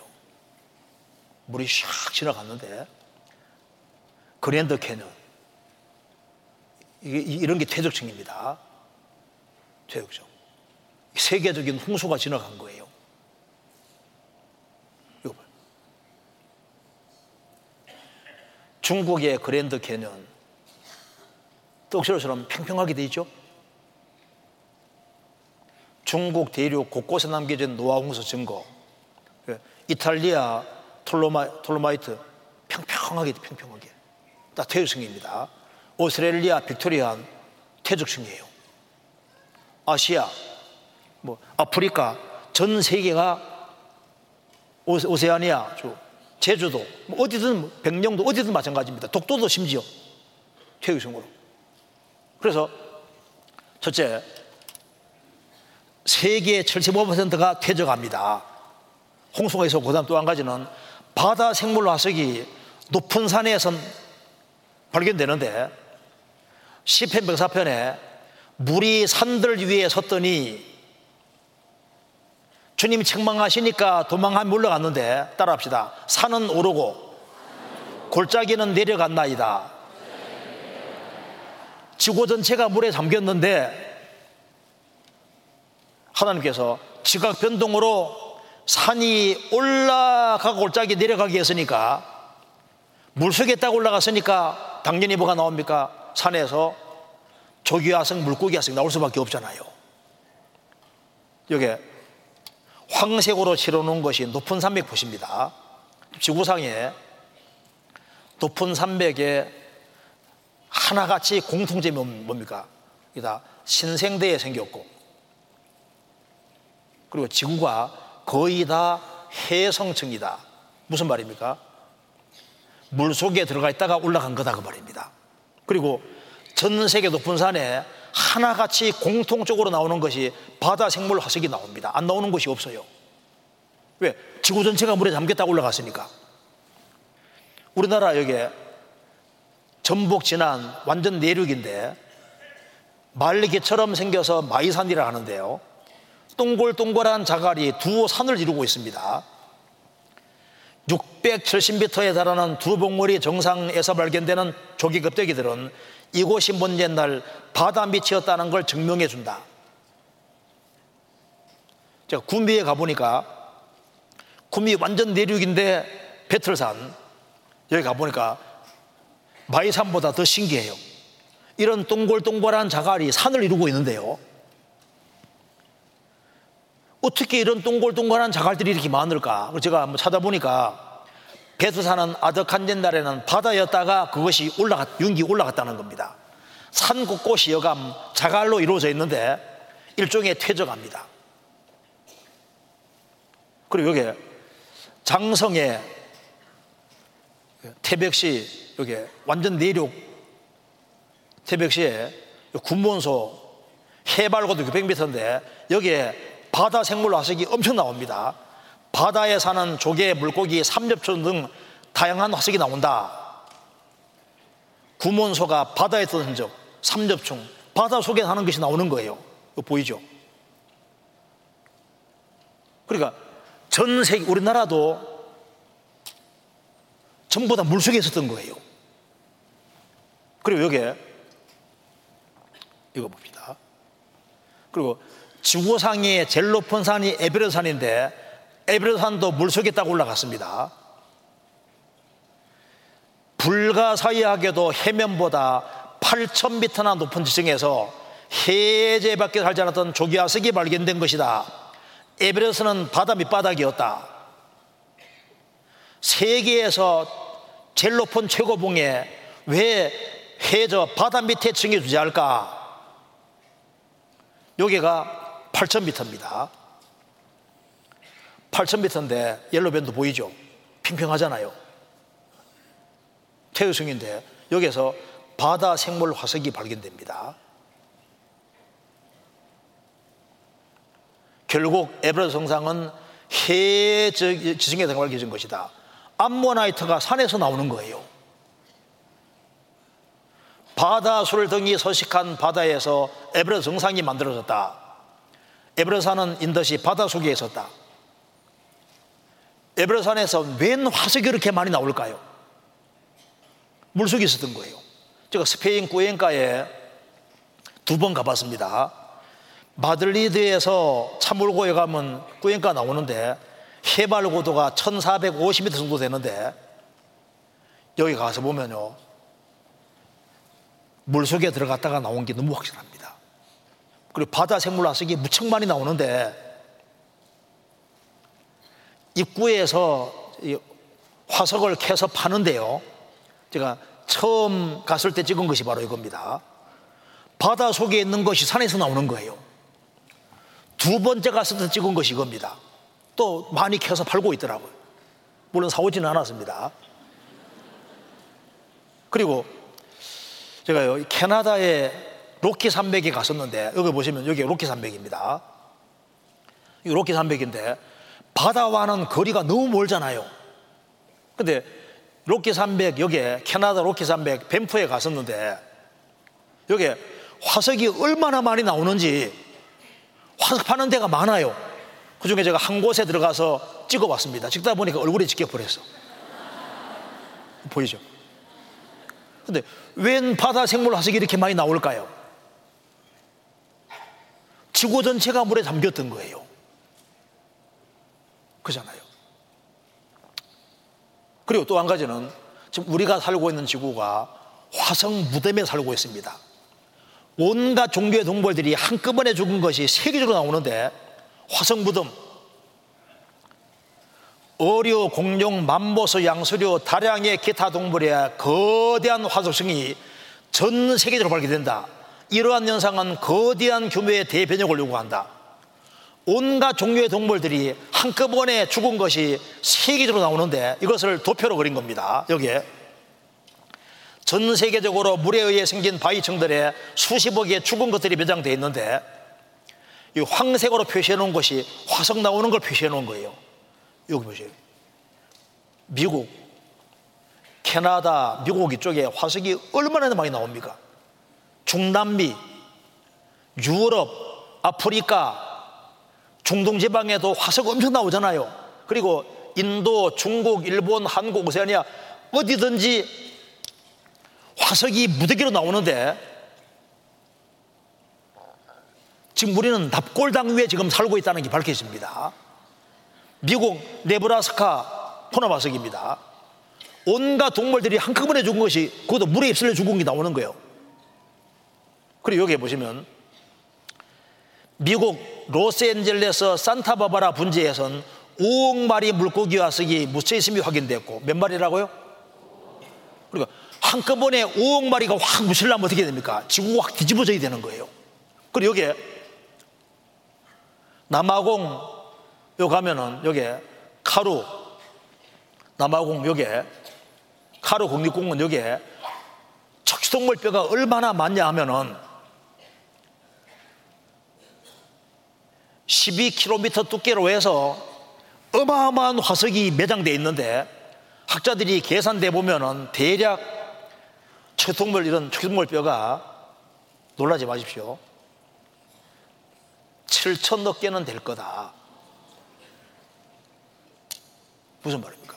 그러니까 동물들이 막지 않습니까? 홍수 피해가지고 막 다니다가 다니다가 확 이제 한꺼번에 휩쓸려서 한꺼번에 무더기로 막 죽어 무더, 무더기로 지금 우리가 지금 화성 무덤 위에 살고 있는 겁니다. 지구 한번 전복된 거예요. 아세요? 지구 한번 뒤집어진 겁니다. 그래서 전 세계는 물이 잠긴 것이 확실한 거예요. 그리고 여기 지구 전체를 덮었던 물이 성경에서 물러갔다고 했는데요. 어디로 물러갔느냐?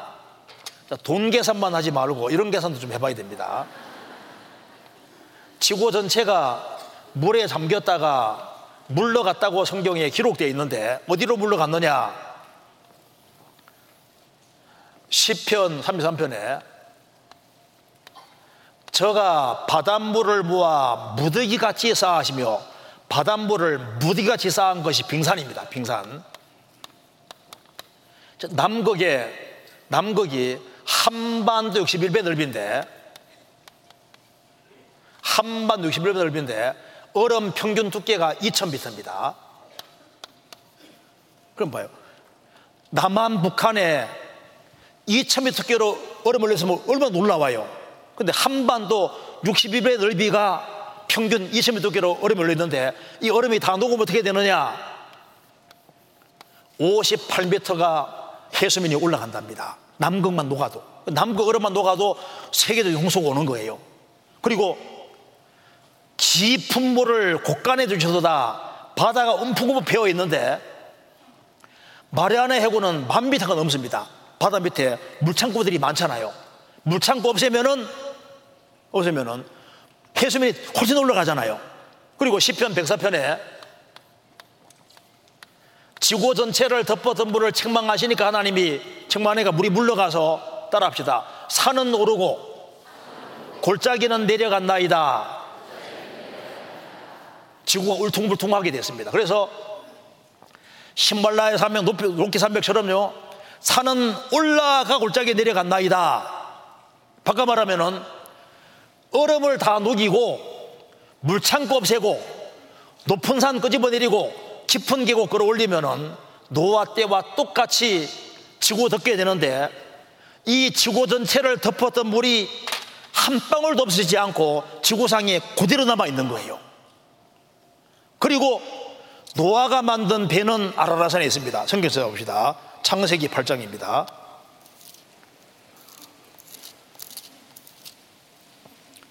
8장 4절 8장 4절입니다. 한번 같이 읽겠습니다. 7월 곧 그달 17일에 방주가 아라라산에 머물렀으며 어디에 머물렀다고요? 제발 알아라. 노방주는 아라라산에 머물렀다. 아라라산에 방주가 있습니다. 터키에 가면은 아라라산이 있는데 성경과 똑같은 산입니다. 5,165m.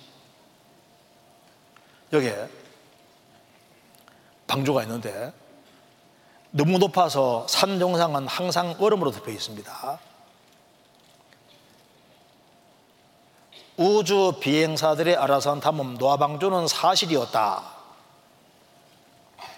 제가 간단하게만 설명드리겠습니다. 이거 한번 보세요. 여기에 1902년에 조지 하고피안이라는 사람이 아라라산에 삼촌같이 올라가서 방주를 보고 이제 알프레드 리라는 화가 시켜서 그려보게 한 것이 바로 이겁니다. 하고 피아는 자기 삼촌같이 아라라산에 올라가서 삼촌의 도움받아서 방주 위로 올라갈 수 있었고 그래서 방주 위를 왔다 갔다 하면서 자기가 다 본 것을 화가 시켜서 그려보게 한 겁니다. 이게 1902년이고 그 다음에 여기에 1955년에 페론 나바라는 사람이 아라라산에 직접 가서 방주 사진을 찍었어요. 방주를 방주 조각을 잘라서 가지고 옵니다. 나무를 잘라서 가지고 오는데요. 그래서 고고학자들을 깜짝 놀라게 했습니다. 이게, 이것이 55년 사건입니다. 나바라체가 가져온 거예요. 고고학자들을 깜짝 놀라게 했다. 비디오 잠깐 보겠습니다. 그렇다면 대홍수를 피하기 위한 노아의 방주도 있는 것일까? 있다면 어디에 있는 것일까? 노아의 방주가 있었다면 어디에 있었는지 추정할 수 있는 그 한 가지 단서는 바로 성경 속에 있다. 성경의 창세기 8장 4절에는 그리하여 일곱째 달 열일의 날에 방주가 아라랏산 위에 내려앉았다라고 되어 있는데 즉 노아의 방주가 아라랏산에 있다고 그 장소를 말하고 있는 것이다.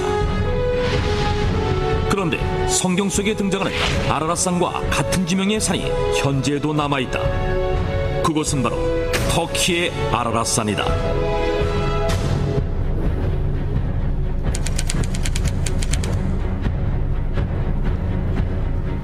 터키의 아라라산은 그 지방 말로 쿠이 누라고 불리기도 했는데 이는 노아의 산이라는 뜻이며 오랫동안 신성시 되어 온 곳인데다가 현재 이곳 동네 이름들은 지난 수천 년간 노아와 노아의 자손들의 이름을 사용하고 있다고 한다. 뿐만 아니라 이 아라라산에는 바다에서만 볼 수 있는 어패류의 화석과 소금 등 대홍수가 있었음을 증명하는 흔적들이 발견되기도 했다. 1916년 여름 러시아 제3코커서스 항공 군대인데 로스코비카 중위는 새 비행기를 시험하느라 터키의 동부 지역과 아르메니아 지역 사이에 있는 아라라산 근처를 비행하고 있었다. 중위는 비행 도중 산 정상에 있는 호수에서 놀라운 것을 발견했다. 그것은 바로 거대한 배였다. 로스코비카 중위의 보고를 받은 러시아의 황제 니콜라이 2세는 탐험대를 보내 직접 확인하게 했는데 탐험대 역시 로스코비카 중위가 배를 발견했던 장소에서 빙하 속에 묻힌 거대한 배를 발견한다. 그 배는 120m가 넘는 길이었고 배 안에는 높이 5m 정도의 칸막이가 몇백 개나 있었다.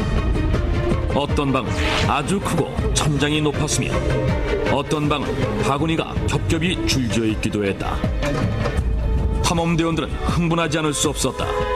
이 배가 바로 노아의 방주라고 생각했기 때문이다. 그런데 놀라운 일이 벌어진다. 1955년 노아의 방주를 찾아 아라라산을 찾아온 프랑스의 폭파 전문가인 페르낭 나바라와 그의 아들 라파엘이 산정상의 빙하 속에서 방주의 파편으로 여겨지는 나무 조각을 발견한 것이다. 그들의 발견 과정은 고스란히 실제 영상으로 남겨져 공개됐는데 이렇게 되자 그들이 발견한 것이 실제 노아의 방주 파편인지에 대한 여부에 관심이 모아졌다. 그리고 얼마 후 발견된 나무 조각의 생성년들을 분석했는데 놀랍게도 약 5천 년 전의 것으로 밝혀졌다. 이것은 노아의 방주가 만들어졌을 것으로 추정되는 시기와 일치하는 것이었다. 자, 그리고 우리 잘 아는 우주 비행사 제임스 오윈 아시지 않습니까? 우주 비행사 제임스 오윈이 1989년에 아라라산에 자신이 직접 갔습니다. 그리고 89년 10월 27일 아라라산에서 제임스 오윈이 찍은 겁니다. 이 사람이 달나라 갔다 온 사람인데요. 이 사람이 이제 이제 자기가 달나라에서도 안 넘어졌다는 거예요. 그런데 아라라산에 갔을 때 아라라산이 얼마나 위험한지 이거 미끄러서 큰일 날 뻔한 거예요. 그래서 아라라산은 달나라보다 더 위험하다고.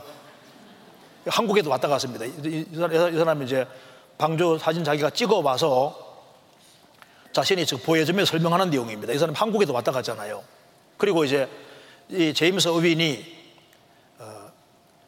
네덜란드 이걸 찍고 난 다음에 네덜란드 국영 TV 기자 얀반덴 보시와 같이 직접 찍은 것이 요겁니다. 이거 이건 비행기로 찍은 거예요. 비행기로. 한- 여기 이 사람과 같이 가서 찍었습니다. 여기 제임스 오윈이 같이 가 찍은 겁니다. 한번 보시죠. 우리는 어윈과 함께 비행기를 모습. 타고 아래렛 산 주위를 날고 있었는데 아우라 협곡 주위를 날다가 우리는 눈 덮인 산 정상에 돌출되어 있는 어떤 물체를 보았습니다. 이것은 마치 노아의 방주처럼 보였습니다. 예, 우리는 몹시 흥분했지만은 이 비행 시간이 다 돼서 이 기지로 다시 돌아가야만 하였습니다. 하지만 우리 중 몇 사람은 이것이 분명 노아의 방주일 거라고 확신을 했습니다. 예, 그래서 맨 마지막 탐사길에 올랐을 때 예, 우리는 터키 정부로부터 모든 허가를 받았고 마침내 우리는 그날 오후 노아의 방주를 보았습니다. 여기까지 봅시다. 자, 그리고 그 다음에 여기 홍콩에서요. 이거 한번 잠깐 봅시다. 여기 2010년에 홍콩에서 합통팀을 만들어서 이제 아라산에 갔는데요. 홍콩에는 노아방조 크기와 똑같이 만들어 놨어요. 똑같이. 제가 여기 며칠 동안 잠을 잔 적도 있는데요. 요 사람들이 아라산에 갔다 온 사람들입니다. 근데 갈 때 2003년에 처음으로 올라갔는데 실패하고 2004년 한 해 뛰어와서 2006년, 2007년, 2008년에 또 갔는데 또 실패했어요. 그러다가 이제 2008년에 드디어 방주 위치를 알아내고 2009년에는 장비를 가져가서 다 찍었고 2010년에는 발표를 한 겁니다. 이게 이제 설명이 쫙 나옵니다. 여- 여기에 홍콩 감이 있습니다. 그래서 이제 어, 여기에 2010년에 기자회견도 가졌는데 이분들이 한국에도 왔다 갔습니다. 이분들이 한국에도 왔다 갔는데 일곱 개 공간 중에서 여섯 개를 촬영을 다 했고 두드려 다 두드려 보고 그렇게 했는데요. 여기 한국에 왔다 간 비디오 한번 잠깐 봅시다. 이분들 보시죠. 여기에 성경 속 노아의 방주가 아직까지 남아 있을까요? 신학자와 탐험가들 사이에선 노아의 방주가 터키 아라라산에 남아 있다는 주장이 꾸준히 제기되고 있는데요. 20여 년간 노아의 방주를 연구해온 홍콩의 노아 방주 선교회 탐사팀이 한국을 방문해 노아의 방주 내부라고 주장하는 영상을 공개했습니다. 앤드류 유엔 탐사팀장은 그간 빙하와 화산재, 자갈 등에 둘러싸여 있던 방주가 지구 온난화 현상으로 얼음이 녹으며 내부로 들어갈 수 있는 7개의 출입구가 발견됐다고 말했습니다. 탐사팀에 따르면 이번에 발견된 7개의 공간은 모두 목조 구조물로 너비 2에서 3m부터 15m에 이르는 공간까지 크기와 높이, 모양이 다양합니다. 탐사팀이 구체적 조사를 위해 목조 샘플을 조사한 결과 석기시대 후반의 것으로 판명됐습니다. 앤드류 유엔 팀장은 이번 탐사로 노아의 방주의 전체 크기를 확인할 수 있는 근거나 데이터는 없지만 확실한 것은 노아의 방주가 둘로 쪼개져 있다고 밝혔습니다. 이와 관련 한국의 엑소아크 선교회도 노아 방주 탐사팀과 협력 관계를 맺고 내년 7월경 탐사팀의 원정에 합류하기로 했습니다. 혹시 그 기회 있으면 한번 가서 같이 한번 두드려 보시면 예. 그러니까 하나님께서 노아 홍수를 안 믿을까봐 증거를 충분히 남겨두셨습니다. 조금만 관심 가지면은 세계적인 홍수가 있다는 걸 알 수 있잖아요. 이거 봅시다. 그래서 여기에 아담 하워로 말미암아 인간 역사가 시작이 됐고 지구상에 죄가 많아져 하나님 전 세계를 물로 심판하십니다. 이건 이제 노아 홍수 심판이에요. 그래서 홍수 이후에 하나님이 무죄게 주시고서 말씀하셨습니다. 내가 전 세계를 물로는 심판하지 않겠다 약속해 주시고 흩어 살아라고 명령하셨습니다. 그래서 이 노아 자손들이 흩어 살기를 시작했는데 노아에게 세 아들이 있었습니다. 셈과 함과 야벳 세 아들이 있었는데요. 이 함의 후예 중에 니무롯이라는 사람이 태어나게 됩니다. 창세기 10장. 이 사람이 세계 최초의 영걸, 영웅이라 했는데 하나님을 대적하는 쪽으로 특이했습니다. 그래서 니무로 중심해서 노아 자손들이 뭉치기 시작했어요. 그래서 현재 이라크 지역에다가 거대한 도시를 만들고 하늘에 닿는 탑을 쌓기 시작했습니다. 이때 슬로건은 인간 이름을 대고 흩어짐을 면하자. 하나님 없이 하나가 되어버린 겁니다. 세계적인 홍수를 경험한 지 얼마 안 돼 또 타락했어요. 하나님께서 그냥 흩어버리면 인간이 쉽게 뭉칠 테니까 하나님이 초자연적으로 개입해서 언어를 갈라버립니다. 그래서 다양한 왜곡과 방언이 생기게 하시고 그리고 하나님께서 종족을 갈라서 기본적으로 삼색 인종이 생기게 되는데 세매 후에는 황인종 계열이 되고 하매 후에는 흑인종 계열이 되고 야베 후에는 백인종 계열이 됩니다. 피부 색깔은 요전적으로 64개까지 가능한데 줄이면은 16개, 더 줄이면은 3개가 나오는데 유전적으로 벌써 이렇게 삼색이 인종이 나올 수록 돼 있는 거예요. 그래서 이 사건 때문에 다양한 외국어 방언이 생기게 되고 삼색 인종이 생기게 되고 그래서 언어가 통하는 사람끼리 흩어졌습니다. 그래서 세월이 흘러가면서 하나님에 대한 기억이 흐려지게 되고 그래서 나중에는 전 세계는 온갖 우상 숭배에 떨어지게 되고 다양한 종교들이 발생되게 됐습니다. 참 하나님을 잃어버린 겁니다. 이 사건이 있고 난 이후에 하나님이 갈대아 우르에서 한 사람을 무조건 불러내십니다. 그 사람이 바로 아브라함이고 나중 이름을 아브라함으로 바꿔주셨습니다. 아브라함을 통해서 이스라엘 민족이 구별되고 이스라엘 민족을 통해서 예수님이 오시고 예수님이 십자가에 죽으시고 부활하심으로 구원을 완성하시고 예수님이 완성하신 구원의 복음이 예루살렘과 온 유대와 사마리 땅 끝까지 전해지고 이 복음이 전 세계에 전파되면은 그제야 세상 끝이 오리라 끝이 오도록 이렇게 하나님 정하셨습니다. 그래서 이 바벨 사건 이후에 인간이 타락해서 하나님을 찾고자 하는 마음은 있는데 우상과 종교는 뭐냐면은 하나같이 행위를 강조합니다. 너가 열심히 해봐.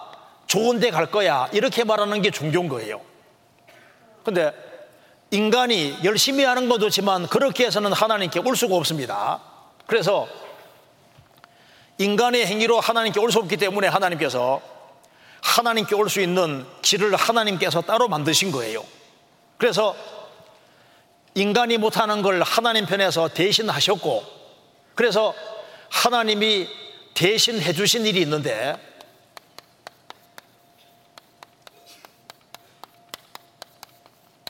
이걸 이제 복음이라고 말합니다. 복음, 기쁜 소식이라는 겁니다. 그래서 인간이 못하는 걸 하나님이 대신해 주셨고 그 대전해 주신 것을 받아들이는 것이 믿음입니다.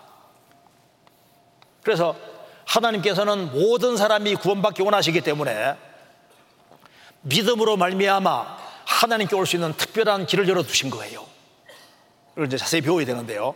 자, 여기에 이 사건이 있고 난 이후에 하나님께서 아브라함이라는 사람을 지구상에서 부르셨습니다. 성경 창세기 12장 보시겠습니다. 창세기 12장 1절입니다. 12장 1절 여호와께서 아브라함에게 이르시되 너는 너의 본토 친척 아비 집을 떠나 내가 내게 지시할 땅으로 가라. 내가 너로 큰 민족을 이루고 내게 복을 주어 내 이름을 창대케 하리니 너는 복에 큰 눈이 될지라. 너를 축복하는 자에게는 내가 복을 드리고 너를 저주하는 자에게는 내가 저주하리니 땅의 모든 족속이 너를 인하여 복을 얻을 것이니라 하신지라. 이거 보시겠습니다. 여기에 어, 이제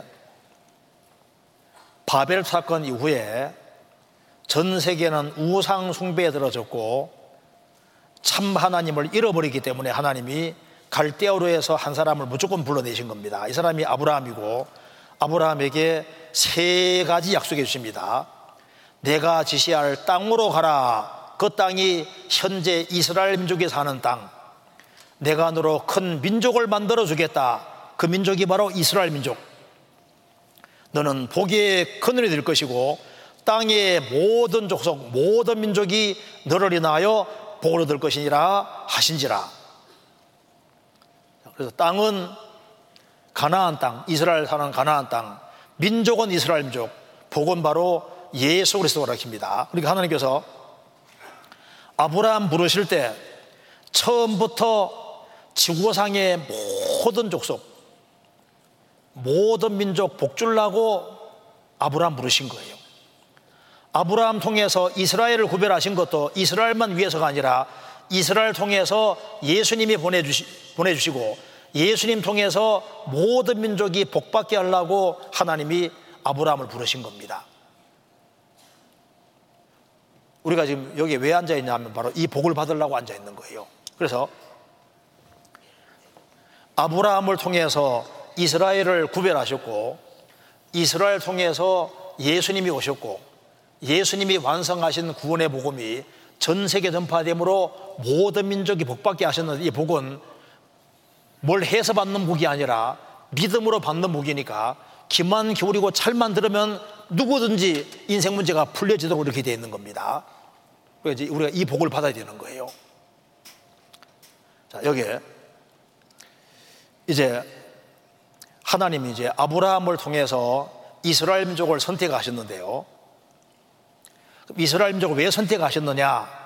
신명기 7장 6절에 너는 여호와 내 하나님의 성민이라 내 하나님 여호와께서 지상 만민 중에서 너를 자기 기여 백성으로 택하셨나니 하나님께서 바벨탑 이래로 이스라엘 민족을 특별히 택하셨습니다. 왜 하나님이 이스라엘 민족을 역사 무대에 특별하게 세우셨을까? 이유가 있습니다. 제일 첫 번째는 성경을 기록해 주려고 이스라엘 택하신 거예요. 그래서 성경 기록한 사람이 바로 이스라엘 사람들입니다.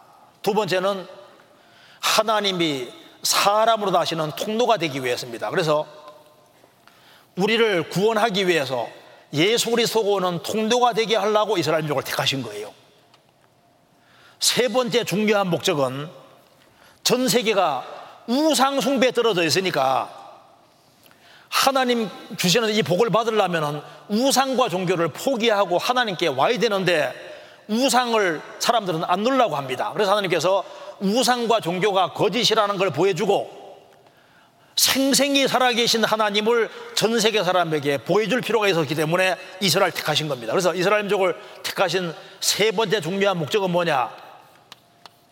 하나님을 전 세계 사람에게 보여주는 증인으로 이스라엘 택하신 거예요. 그래서 우리가 이스라엘 배우면은 아하 여호와가 진짜 하나님이라는 걸 알 수 있도록 하신 겁니다. 그래서 이스라엘 민족을 하나님이 택해서 이스라엘 민족을 하나님의 증인으로 부르셨고 세상 중앙에다가 딱 두신 겁니다. 왜? 하나님을 보여주기 위해서. 그래서 그래서, 그래서 이제 우리가 어, 오후 시간에 이제 배우면은 아 그러니까 이스라엘 택한 여호와만 진짜 하나님인 걸 알 수 있다고 말입니다. 그럼 어떻게 하나님이 하나님 계신 것을 전 세계 사람에게 보여주실까요? 자, 여기 몇 가지 보시면요. 여기, 아이고. 자, 하나님이 하나님 계신 것을 전 세계 사람에게 보여주시는데 보여주는 방법이 참 하나님을 증거하는 방법이 여러 가지가 있는데 하나님께서 많은 기적을 통해서 이스라엘 역사 통해서 많은 기적을 행하셔서 기적 통해서도 보여주시고 복과 화를 내리는 걸 통해서도 보여주시고 예언과 성취를 통해서도 보여주시는데 오늘은 간단하게 복과 화를 통해서 하나님이 보여주시는 걸 하나 보여드리겠습니다. 전 세계 사람에게 생생히 살아계신 하나님을 보여주시는데 이스라엘 통해서 보여주십니다. 자, 이스라엘 민족을 하나님이 딱 선택해서 역사 무대에 세우셨습니다. 왜 선택하셨느냐? 하나님을 보여주시려고. 그래서 이스라엘 민족을 선택했는데 이스라엘이 선택받은 목적 중에 바로 안 좋은 것이 바로 이겁니다. 하나님께서 복과 화를 통해서 하나님 살아계신 것을 이스라엘에게 보여주십니다. 자, 그럼 보세요.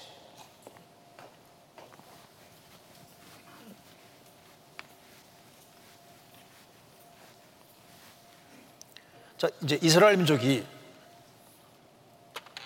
자, 하나님이 아브라함을 부르시고 아브라함이 가나안 땅에서 이삭을 낳습니다. 이삭이 야곱을 낳습니다. 야곱이 열두 아들을 낳아요. 그 야곱 식구들이 가나안 땅에 살다가 가나안 땅에 기근이 와서 야곱 식구들이 애굽으로 에집트로 이주합니다. 그래서 한때는 대접을 잘 받았는데 에집트에서 이제 졸지의 노예가 돼서 400년 이상 에집트에서 삽니다.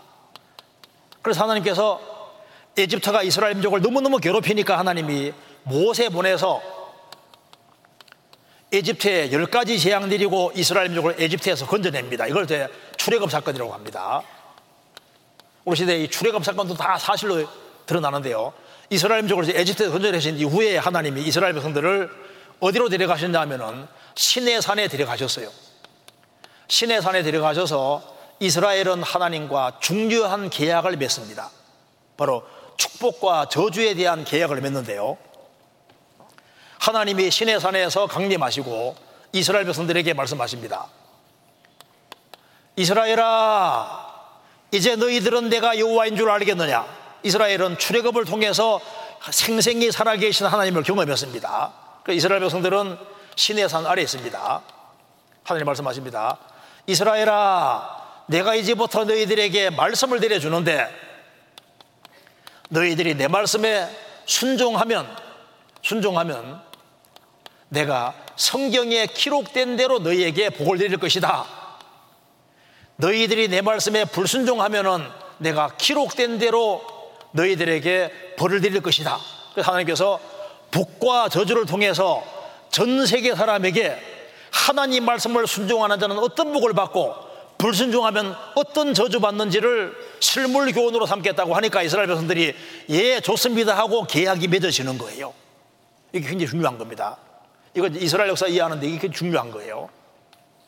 그래서 이 계약 내용이 신명기 28장에 자세히 나와 있는데 한 대목만 제가 보여드리겠습니다. 이거 한번 보세요. 자, 여기에 이스라엘이 출애굽을 해서 여기 보시면은 이제 이스라엘 민족이 출애굽을 해서 여기 아라비아에 있는 시내산 여기가 시내산입니다. 제벨 내륙 여기입니다. 여기서 계약을 맺는데 순종하면 가장 큰 복, 불순종하면 가장 큰 저주받는 것으로 계약을 맺습니다. 그래서 신명기 28장에 이스라엘이 순종의 길을 걸어가면 너를 세계 모든 민족 위에 뛰어나게 하실 것이라. 세계 모든 민족 대 이스라엘인 겁니다. 그리고 순종의 길을 걸어가면 여호와께 손으로 머리가 되고 꼬리가 되지 않게 하시며 위에만 있고 아래에 있지 않게 하실 것이다. 조건은 순종입니다. 반대로 불순종하면은 점점 점점 낮아지게 되고 그는 이방인은 머리가 되고 너는 꼬리가 될 것이라 말한다면 제일 바닥에 내려가도록 정하셨습니다. 46절 같이 읽겠습니다. 이 모든 저주가 너와 내 자손에게 영원히 있어서 표적과 감개가 되리라. 감개란 말은 감기가 아닙니다. 감개. 거울감 경계입니다. 하하. 말 안 들으니까 저렇게 얻어 터지네. 나는 저렇게 되지 말아야 되겠다. 거울 경계입니다. 표적이라는 것은 중요한 의미를 띤 기적을 표적이라고 합니다. 이스라엘의 흥망흥세는 극과 극인데 기록된 대로 복과주주가 임해요.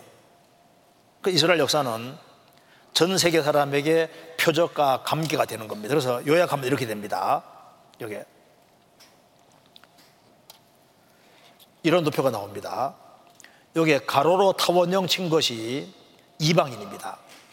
이스라엘 민족을 제외한 민족이 이방인인데 이방 나라들은 흥망성쇠가 비슷비슷합니다. 근데 이스라엘은 일종의 샘플 모델 케이스로 선택이 됐기 때문에 이스라엘은 순종의 길을 걸어가면 모든 민족의 머리가 되고 모든 민족 위에 있도록 정하시고 말 안 들으면 모든 민족의 꼬리가 되고 전 세계 모든 민족 아래에 있도록 정하셨습니다. 그래서 잘 될 때는 제일 잘 되는 것이 이스라엘 민족, 안 될 때는 제일 비참한 역사를 갖는 것이 이스라엘 되도록 이렇게 방법 정하신 거예요. 이렇게 이제 이스라엘 백성들은 계약을 맺고 이제 가나안 땅에 들어가게 됩니다. 그래서 여기에 이스라엘 민족이 가나안 땅 들어갈 때 여기 보시면은 모세가 이스라엘 민족을 에집트에서 이제 이끌어내고 40년 광야 생활 이후에 모세는 죽고 여호수아가 지도자가 돼서 가나안 땅을 정복합니다. 이 가나안 땅을 정복할 때 가나안 땅에 일곱 민족이 살고 있었는데 죄가 얼마나 큰지가 아주 생생 기록되어 있습니다. 그래 죄악이 꽉 찼어요. 관령 죄악이 관령 꽉 차서 하나님이 이 가나안 일곱 민족을 철저하게 심판하게 하시고 이 땅을 차지하게 하신 겁니다. 물론 심판하는 과정에서도 악과 죄를 깨닫고 돌이키는 사람은 건져주며 심판했습니다. 그 이스라엘 민족이 가나안 땅을 차지했는데요. 가나안 땅 들어가서 순종하고 살면 좋은데 말을 그렇게 안 들었습니다. 그 이스라엘 민족은 성경에 기록된 대로 정말 복과 저주를 받았는데요. 이스라엘이 하나님께 불순종한 것 중에 제일 큰 것이 뭐냐면 바로 그리스도를 배척한 것이었습니다. 이거 한번 잠깐 봅시다. 여기 이스라엘 민족을 통한 하나님의 계획을 잠깐 보면은 하나님이 이스라엘을 선택하시고 많은 기적을 통해서 하나님을 믿게 하시고 하나님 믿는 이스라엘에게 구약 성경을 내려주셨고 구약 성경의 주된 내용은 하나님께서 그리스도를 보내준다는 약속입니다. 히브리 말로 메시아, 헬라 말로 그리스도, 우리나라 말로 기름 부음 받은 자, 구세주를 말하는 겁니다. 그 이스라엘 민족은 그리스도 오시기를 간절히 간절히 바라서 지금부터 2000년 전에 예수님이 이스라엘 땅에 들어오신 거예요. 구약에 이미 예수님 일대기가 다 기록이 되어 있는데요. 이 우주와 지구를 창조하신 분이 이스라엘 땅에 들어오셨습니다. 이스라엘을 세상 중앙에 두시고 예수님이 육신 입고 세상에 들어오셨습니다. 이미 예수님 일대기는 구약에 300가지 이상 예언되어 있었고 이사야 7장 14절에 예수님이 처녀대를 빌려서 처녀 탄생하실 것이다. 이사야 9장 6절에는 한 아기가 태어나는데 이분이 누구냐? 전능하신 하나님이다. 미가서 5장 2절에는 상고부터 계시고 태초부터 계시던 분이 베들레헴에 오실 것이다. 이미 다 예언되어 있습니다. 예수님은 구약에 예언된 대로 오셔서 날 때부터 소경된 사람 눈도 열어주시고 회당장 야이로의 딸이 죽었는데 예수님이 살리셨고 나서로는 무덤에 선지 나으리고 썩어 냄새가 나는데 예수님이 나서 죽은 나서로 살리셨습니다. 풍랑도 잔잔케 하시고 버릇도 다섯 개 물고기 두 마리로 오천 명도 먹이시고 원하시는 기적을 다 행하시면서 말씀을 증가하셨습니다. 그럼에도 불구하고 이스라엘 대다수는 예수님을 받아들이는 것이 아니라 배척을 하는 길을 택합니다. 그래서 이스라엘은 가장 비참한 역사를 가지게 되는 거예요. 이제부터 잘 들으셔야 됩니다. 이거 한번 보세요. 여기에 이스라엘이 하나님께 불순종하는 것에 따른 형벌 도표를 잠깐 보면은 이스라엘이 이제 가나안 땅 들어가서 처음에 말 안 들을 때는 25년 안쪽에 벌을 받았습니다. 자, 지금부터 중요합니다. 잘, 지금 잘 들으셔야 됩니다. 안 주시는 것 같은데 그래도 이게 참 중요해요. 잘 들으셔야 돼요. 자, 눈 크게 뜨고 봅시다. 이거 보세요. 처음에는 이스라엘이 가나안 땅에서 말 안 들을 때 25년 안쪽에 벌을 받았는데 처음에 8년 동안 이방인 납제를 받으니라. 고통 속에 부러지면 건져주세요. 그럼 또 잘 살다가 타락합니다. 그러면 12년 동안 납제 받으니라. 또 고통 속에 부러지면 건져주세요. 또 잘 살다가 타락하면 23년 동안 고통받았습니다. 처음에는 25년 안쪽에서 형벌, 형벌이 끝이 나고 회복이 됐는데 더 악해지니까 이스라엘은 40년 동안 압제도 받습니다. 그리고 이제 이스라엘이 이제 더 악해지니까 70년. 이것이 바로 세계사 교과서에 나오는 바벨론 유수라는 겁니다. 여기 보시면은 자, 이스라엘 민족이 가나안 땅을 정복할 때 이 가나안 일곱 민족이 너무나도 큰 악을 행해 하나님이 정복시키셨는데 이스라엘 민족이 이 땅에 살면서 가나안 일곱 민족이 짓는 죄보다 더 큰 죄를 지을 때 형벌이 바로 70년입니다. 그래서 이스라엘이 바벨론에 포로 잡혀 가는데요. 요 예루살렘에서 바벨론까지 거리가 1000km가 넘어요. 일로 잡혀가게 되는데 누부갓네살 왕이 이스라엘 쳐들어와서 예루살렘 성전 불질러 버리고 유대인들을 막 탁친 대로 무자비하게 죽이고 그리고 가난한 사람 남겨두고 이스라엘 민족을 몽땅 붙잡아서 포로로 잡아갔습니다. 70년 동안 여기 보시면은 여기 바벨론 제국 여기에 있는데요. 이스라엘 쳐들어와서 이를 끌고 간 거예요. 이렇게 쳐들어와서 이렇게 끌고 간 겁니다. 그러니까 이게 무려 1000km가 넘어요. 쳐들어와서 1000km 넘게 이스라엘 잡아간 겁니다. 그러니까 한 나라에 잡혀가서 70년 동안 고통받다가 70년 만에 해방이 됐습니다. 그런데 잘 보세요. 그런데 이스라엘 민족이 예수님을 배척했을 때는 한 나라가 아니라 전 세계 유랑민족이 되고 그것도 기간이 70년이 아니라 얼마입니까? 2000년. 전 세계 유랑민족이 되는데 우리가 중요한 걸 알 수 있습니다. 인간이 짓는 죄 중에 제일 큰 죄가 뭔지를 볼 수 있는데 가나안 일곱 민족이 짓는 죄보다 첫큰 죄를 지을 때 한 나라에 잡혀가서 70년 동안 있었는데 예수님 배척했을 때는 70년이 아니라 2000년입니다. 뭘 말합니까? 육체를 가진 인간이 짓는 죄 중에 제일 큰 죄가 무슨 죄입니까? 이스라엘이 70년 포로 생활할 때 살인죄, 간음죄, 우상숭배, 여자끼리 남자끼리 죄짓고 짐승하고 죄짓고 인간이 지을 수 있는 온갖 종류의 죄를 지을 때 70년입니다. 그런데 예수님 배척했을 때는 2000년. 뭘 말합니까? 가장 무서운 죄는 예수님을 배척하는 죄인 거예요. 그럼 이스라엘 민족은 왜 예수님 배척하게 됐을까요? 우리도 동일한 이유로 예수님 배척할 수 있습니다. 자, 예수님 왜 배척했느냐?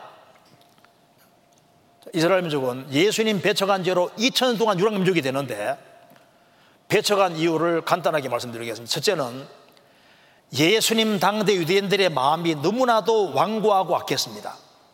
그래서 왜 이스라엘이 듣기는 들어도 깨닫지 못하고 보기는 보아도 알지 못하냐 하면은 이 백성들의 마음이 완고하고 악해졌습니다. 너무 마음이 악한 거예요. 그래서 썩어서 냄새나는 나소로가 살아나는 걸 보면서도 배척하는 것 봐요. 우리 시대에 참 사람들 마음이 완고하고 악합니다. 얼마나 악한지 몰라요. 증거를 아무리 봐도 얼마나 강팍하고 배척하는지 몰라요. 유대인, 당대 유대인 마음이 그랬습니다. 또 한 가지는 바로 이겁니다. 자기 영혼에 대한 무관심입니다. 예수님이 보리떡 다섯 개, 물고기 두 마리로 5천 명 먹이실 때 막 구름대같이 몰려들었는데 영혼에 대한 얘기하니까 다 가버리고 12명만 남았습니다. 요 사건 있고 난 이후의 말씀입니다. 예수님 말씀했습니다. 너희도 가려느냐? 시몬 베드로가 대답하되 주여 영생의 말씀이 계심에 우리가 니게로 가려까? 베드로는 어부지만 영생과 영혼에 관심 있는 사람입니다. 예수님 말씀하셨습니다. 내가 너희 열두를 택하지 않았느냐? 그러나 너희 중 한 사람은 마귀니라. 가르주다는 3년 반 동안 예수님 따라다니면서 영혼에 관심 없어요. 결국은 은 30 받고 예수님 팔아먹는 것 봐요.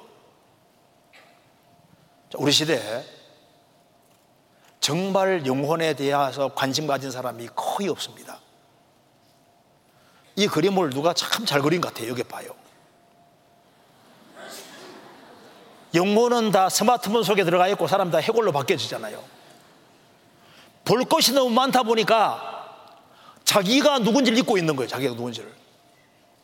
하루만이라도 스마트폰을 딱 끄고 조용히 하나님이 정말 계실까? 영원한 내세가 있을까? 천국 지옥이 있고 내가 짓는 죄에 대한 형벌이 있을까? 이거 생각하면 심각한 거예요. 이번에 여기 오신 게 절대 우연 아닙니다. 다른 어떤 것으로도 인생 문제가 안 풀리는데 하나님이 왜 이런 기회 주실까요? 우리 영혼을 구원하기 원하시기 때문에 이런 기회를 주시는 거예요. 자기 영원한 운명을 해결할 수 있는 기회 주시는 겁니다. 이스라엘 예수님 배척한 결정적인 이유는 바로 이겁니다. 그리스도에 대한 모습을 오해했는데 구약에 보면은 하나님이 사람으로 나시는데 두 가지, 두 가지 대조적인 모습이 예언되어 있습니다. 첫째는 고난 받으실 그리스도, 인간의 영혼을 구원하실 그리스도에 대한 예언이 300가지 이상 나오고 또 하나는 세계를 정복하실 그리스도, 영광 얻으실 그리스도가 또 성경에 자세히 기록되어 있는데 하나님의 계획은 예수님이 초림하셔서 우리의 모든 죄를 짊어지고 우리 죄를 없애는 것이 첫 번째고 영혼 구원하는 게 첫 번째고 복음 전 세계 전파된 이후에 세계를 정복하시고 왕이 되는 것이 하나님의 계획이었던 겁니다. 근데 이스라엘은 하나님께 불순종한 죄로 바벨론 시대부터 이방인 지배를 받습니다. 기원전 586년 연이어서 페르시아의 지배를 받고 헬라의 지배를 받고 로마의 지배를 받았으니까 600년 가까이 이방인 납세를 받습니다. 이렇게 된 이유는 죄이기 때문에 죄에서 건져주는 그리스도를 바라야 되는데 이스라엘은 자신들이 망하는 이유를 죄로 생각하지 않았습니다. 그들은 단순히 민족의 독립을 원했던 겁니다. 육신적인 문제에서 해방되기 원했던 거예요. 그래서 예수님 같이 능력이 많은 분이 로마를 박살내고 영광스러운 나라 세워주면 좋겠는데 예수님은 가난한 자가 복이 있다고 하시고 지옥을 제일 많이 말씀하시고 지옥에서 구원될 걸 말씀하시니까 유대인들을 기대하고 너무 다릅니다. 그래서 이제나 저제나 예수님이 왕 되기를 원하시는데 예수님이 왕이 되지 않으시니까 유대인들 기대는 반감으로 바뀌었고 그래서 예수님이 왕이 안 되면 우리가 원하는 메시아가 아니다. 그러면 죽여야 된다 하는데 사용권이 없는 거예요. 빌라, 로마에서 파송된 빌라도가 이 당시에 이스라엘을 통치하고 있었고 사용권을 가지고 있으니까 예수님을 빌라도에게 데려간 겁니다. 죽여달라고 했습니다. 빌라도는 말합니다. 예수님은 죄가 없다. 세 번이나 분명히 얘기했습니다. 유대인들은 막 죽여달라고 대모합니다. 빌라도가 머리 쓴 겁니다. 마침 6월절이 다가왔기 때문에 6월절이 되면은 죄수 한 명을 놓아주는 전례가 있었기 때문에 옳거니 하고 생각한 거예요. 그래서 아예 십자가에 죽이기로 결정되어 있는 살인 강도 바라바를 세웠습니다. 왜 악질 제수를 세웠냐 하면은 혹시 예수님 안 놔줄까봐. 그래서 빌라도가 말합니다. 자, 둘 중에 하나 놓아주겠다. 택하라. 유대인들이 말합니다. 살인강도 바라봐 놔주시고 예수를 죽이시오. 빌라도 깜짝 놀랐습니다. 예수가 무슨 낙한 일을 했느냐? 유대인들 막 죽여달라고 대모합니다. 빌라도가 비겁장이가 되었습니다. 양심을 다 굽혔습니다. 좋다. 너희 말대로 죽여 주기는 죽여 주는데 예수님 죽이는 핏값은 나는 못 받는다. 너희들이 당하라. 유대인들이 말합니다. 그러면서 이제 세대 가져왔습니다. 손 씻었습니다. 봐라. 예수님 죽이는 피값은 나는 못 받는다. 너희들이 받아라. 유대들이 말합니다. 예, 당신이 예수를 죽여주기만 죽여주면은 예수님 죽이는 피값은 우리와 자손이 받겠습니다. 이거 하나 알아야 될 것이 있습니다. 예수님은 유대인이 배척한다고 죽을 분이 아닙니다. 요한복음 10장에서 예수님 말씀했습니다. 목숨을 내게서 빼앗는 자가 있는 것이 아니라 내가 스스로 버리노라. 나는 버릴 권세, 얻을 권세 있다고 했습니다. 예수님은 유대인의 배척을 이용해서 온 세상 죄를 짊어지고 예수님 죽이라 죽이라는 사람 죄도 짊어지셨기 때문에 예수님이 죽으시고 부활하신 이후에 예수님의 제 아들을 통해서 다시 믿을 수 있는 기회를 또 주셨어요. 그래서 그래서 베드로 사도가 한 번 설교할 때 막 3천 명, 5천 명씩 구원 받는데 그 속에 누가 많이 들었습니까? 예수님 죽이라 죽이라 데모한 사람들이 많이 포함되어 있습니다. 예수님은 부활하신 이후에 또 믿을 수 있는 기회 주셨는데 그 기회까지 끝까지 저버린 사람들에게는 정말 저주가 내려오게 되는 겁니다. 성경에 이스라엘이 예수님을 끝까지 배척하면 받을 벌이 예언되어 있는데 그 말씀이 그대로 이루어지게 되는 겁니다. 여기에.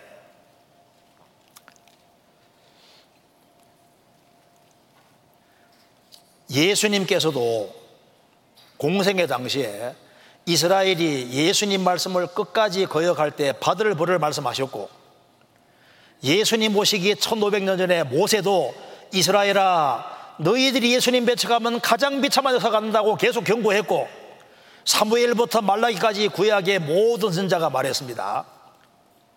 예수님 배척하면 너희들이 제일 비참해서 갖는다고 경고했음에도 불구하고 이스라엘은 예수님 배척하는 길을 택합니다. 그래서 가장 비참해서 가지게 되는데 예수님 모시기 1500년 전에 모세가 하나님께 받은 말씀 보여드리겠습니다.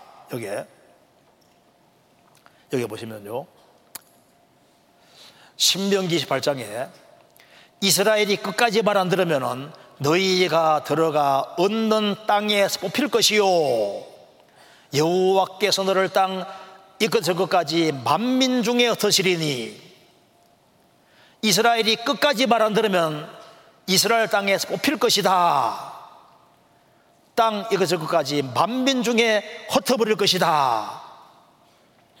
이 말씀이 그대로 이루어졌습니다.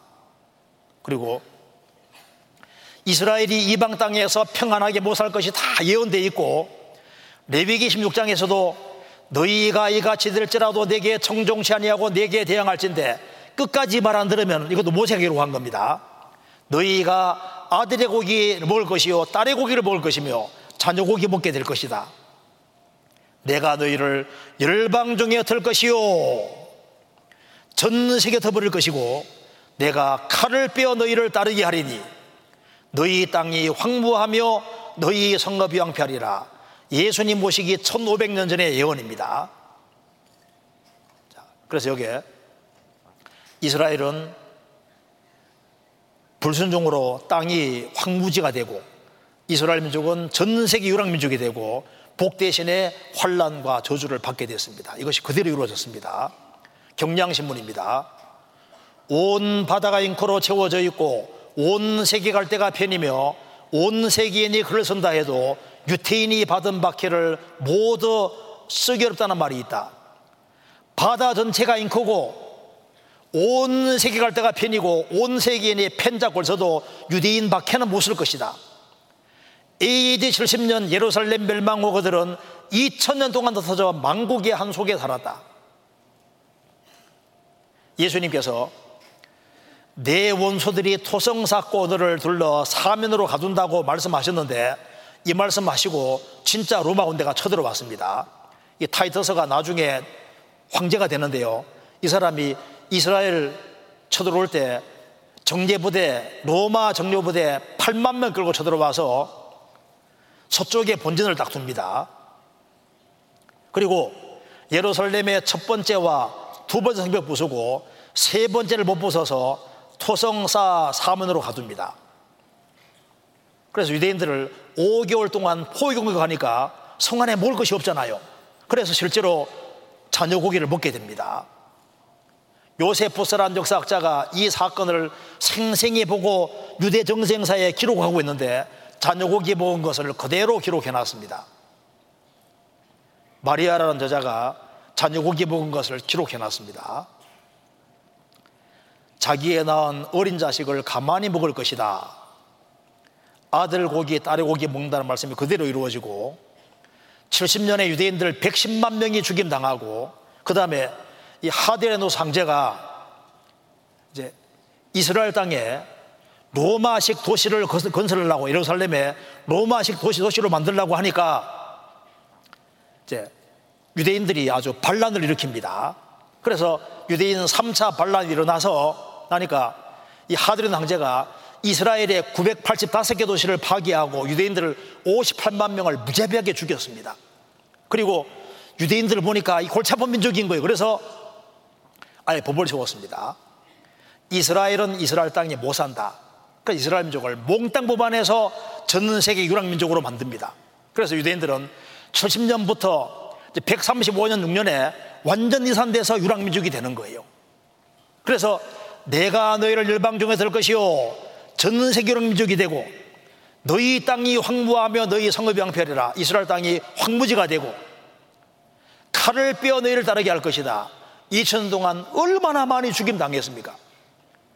세상 모든 나라 중에 흩어서 그들로 환란을 당하게 할 것이며 또 그들로 내가 쫓아보내를 모든 곳에서 치욕을 당케 하며 말거리가 되게 하며 조롱과 저주받게 할 것이며 이스라엘 민족은 2000년 유랑 생활 동안에 얼마나 치욕을 당하고 모독을 당하고 말거리가 되고 조롱과 저주받았잖아요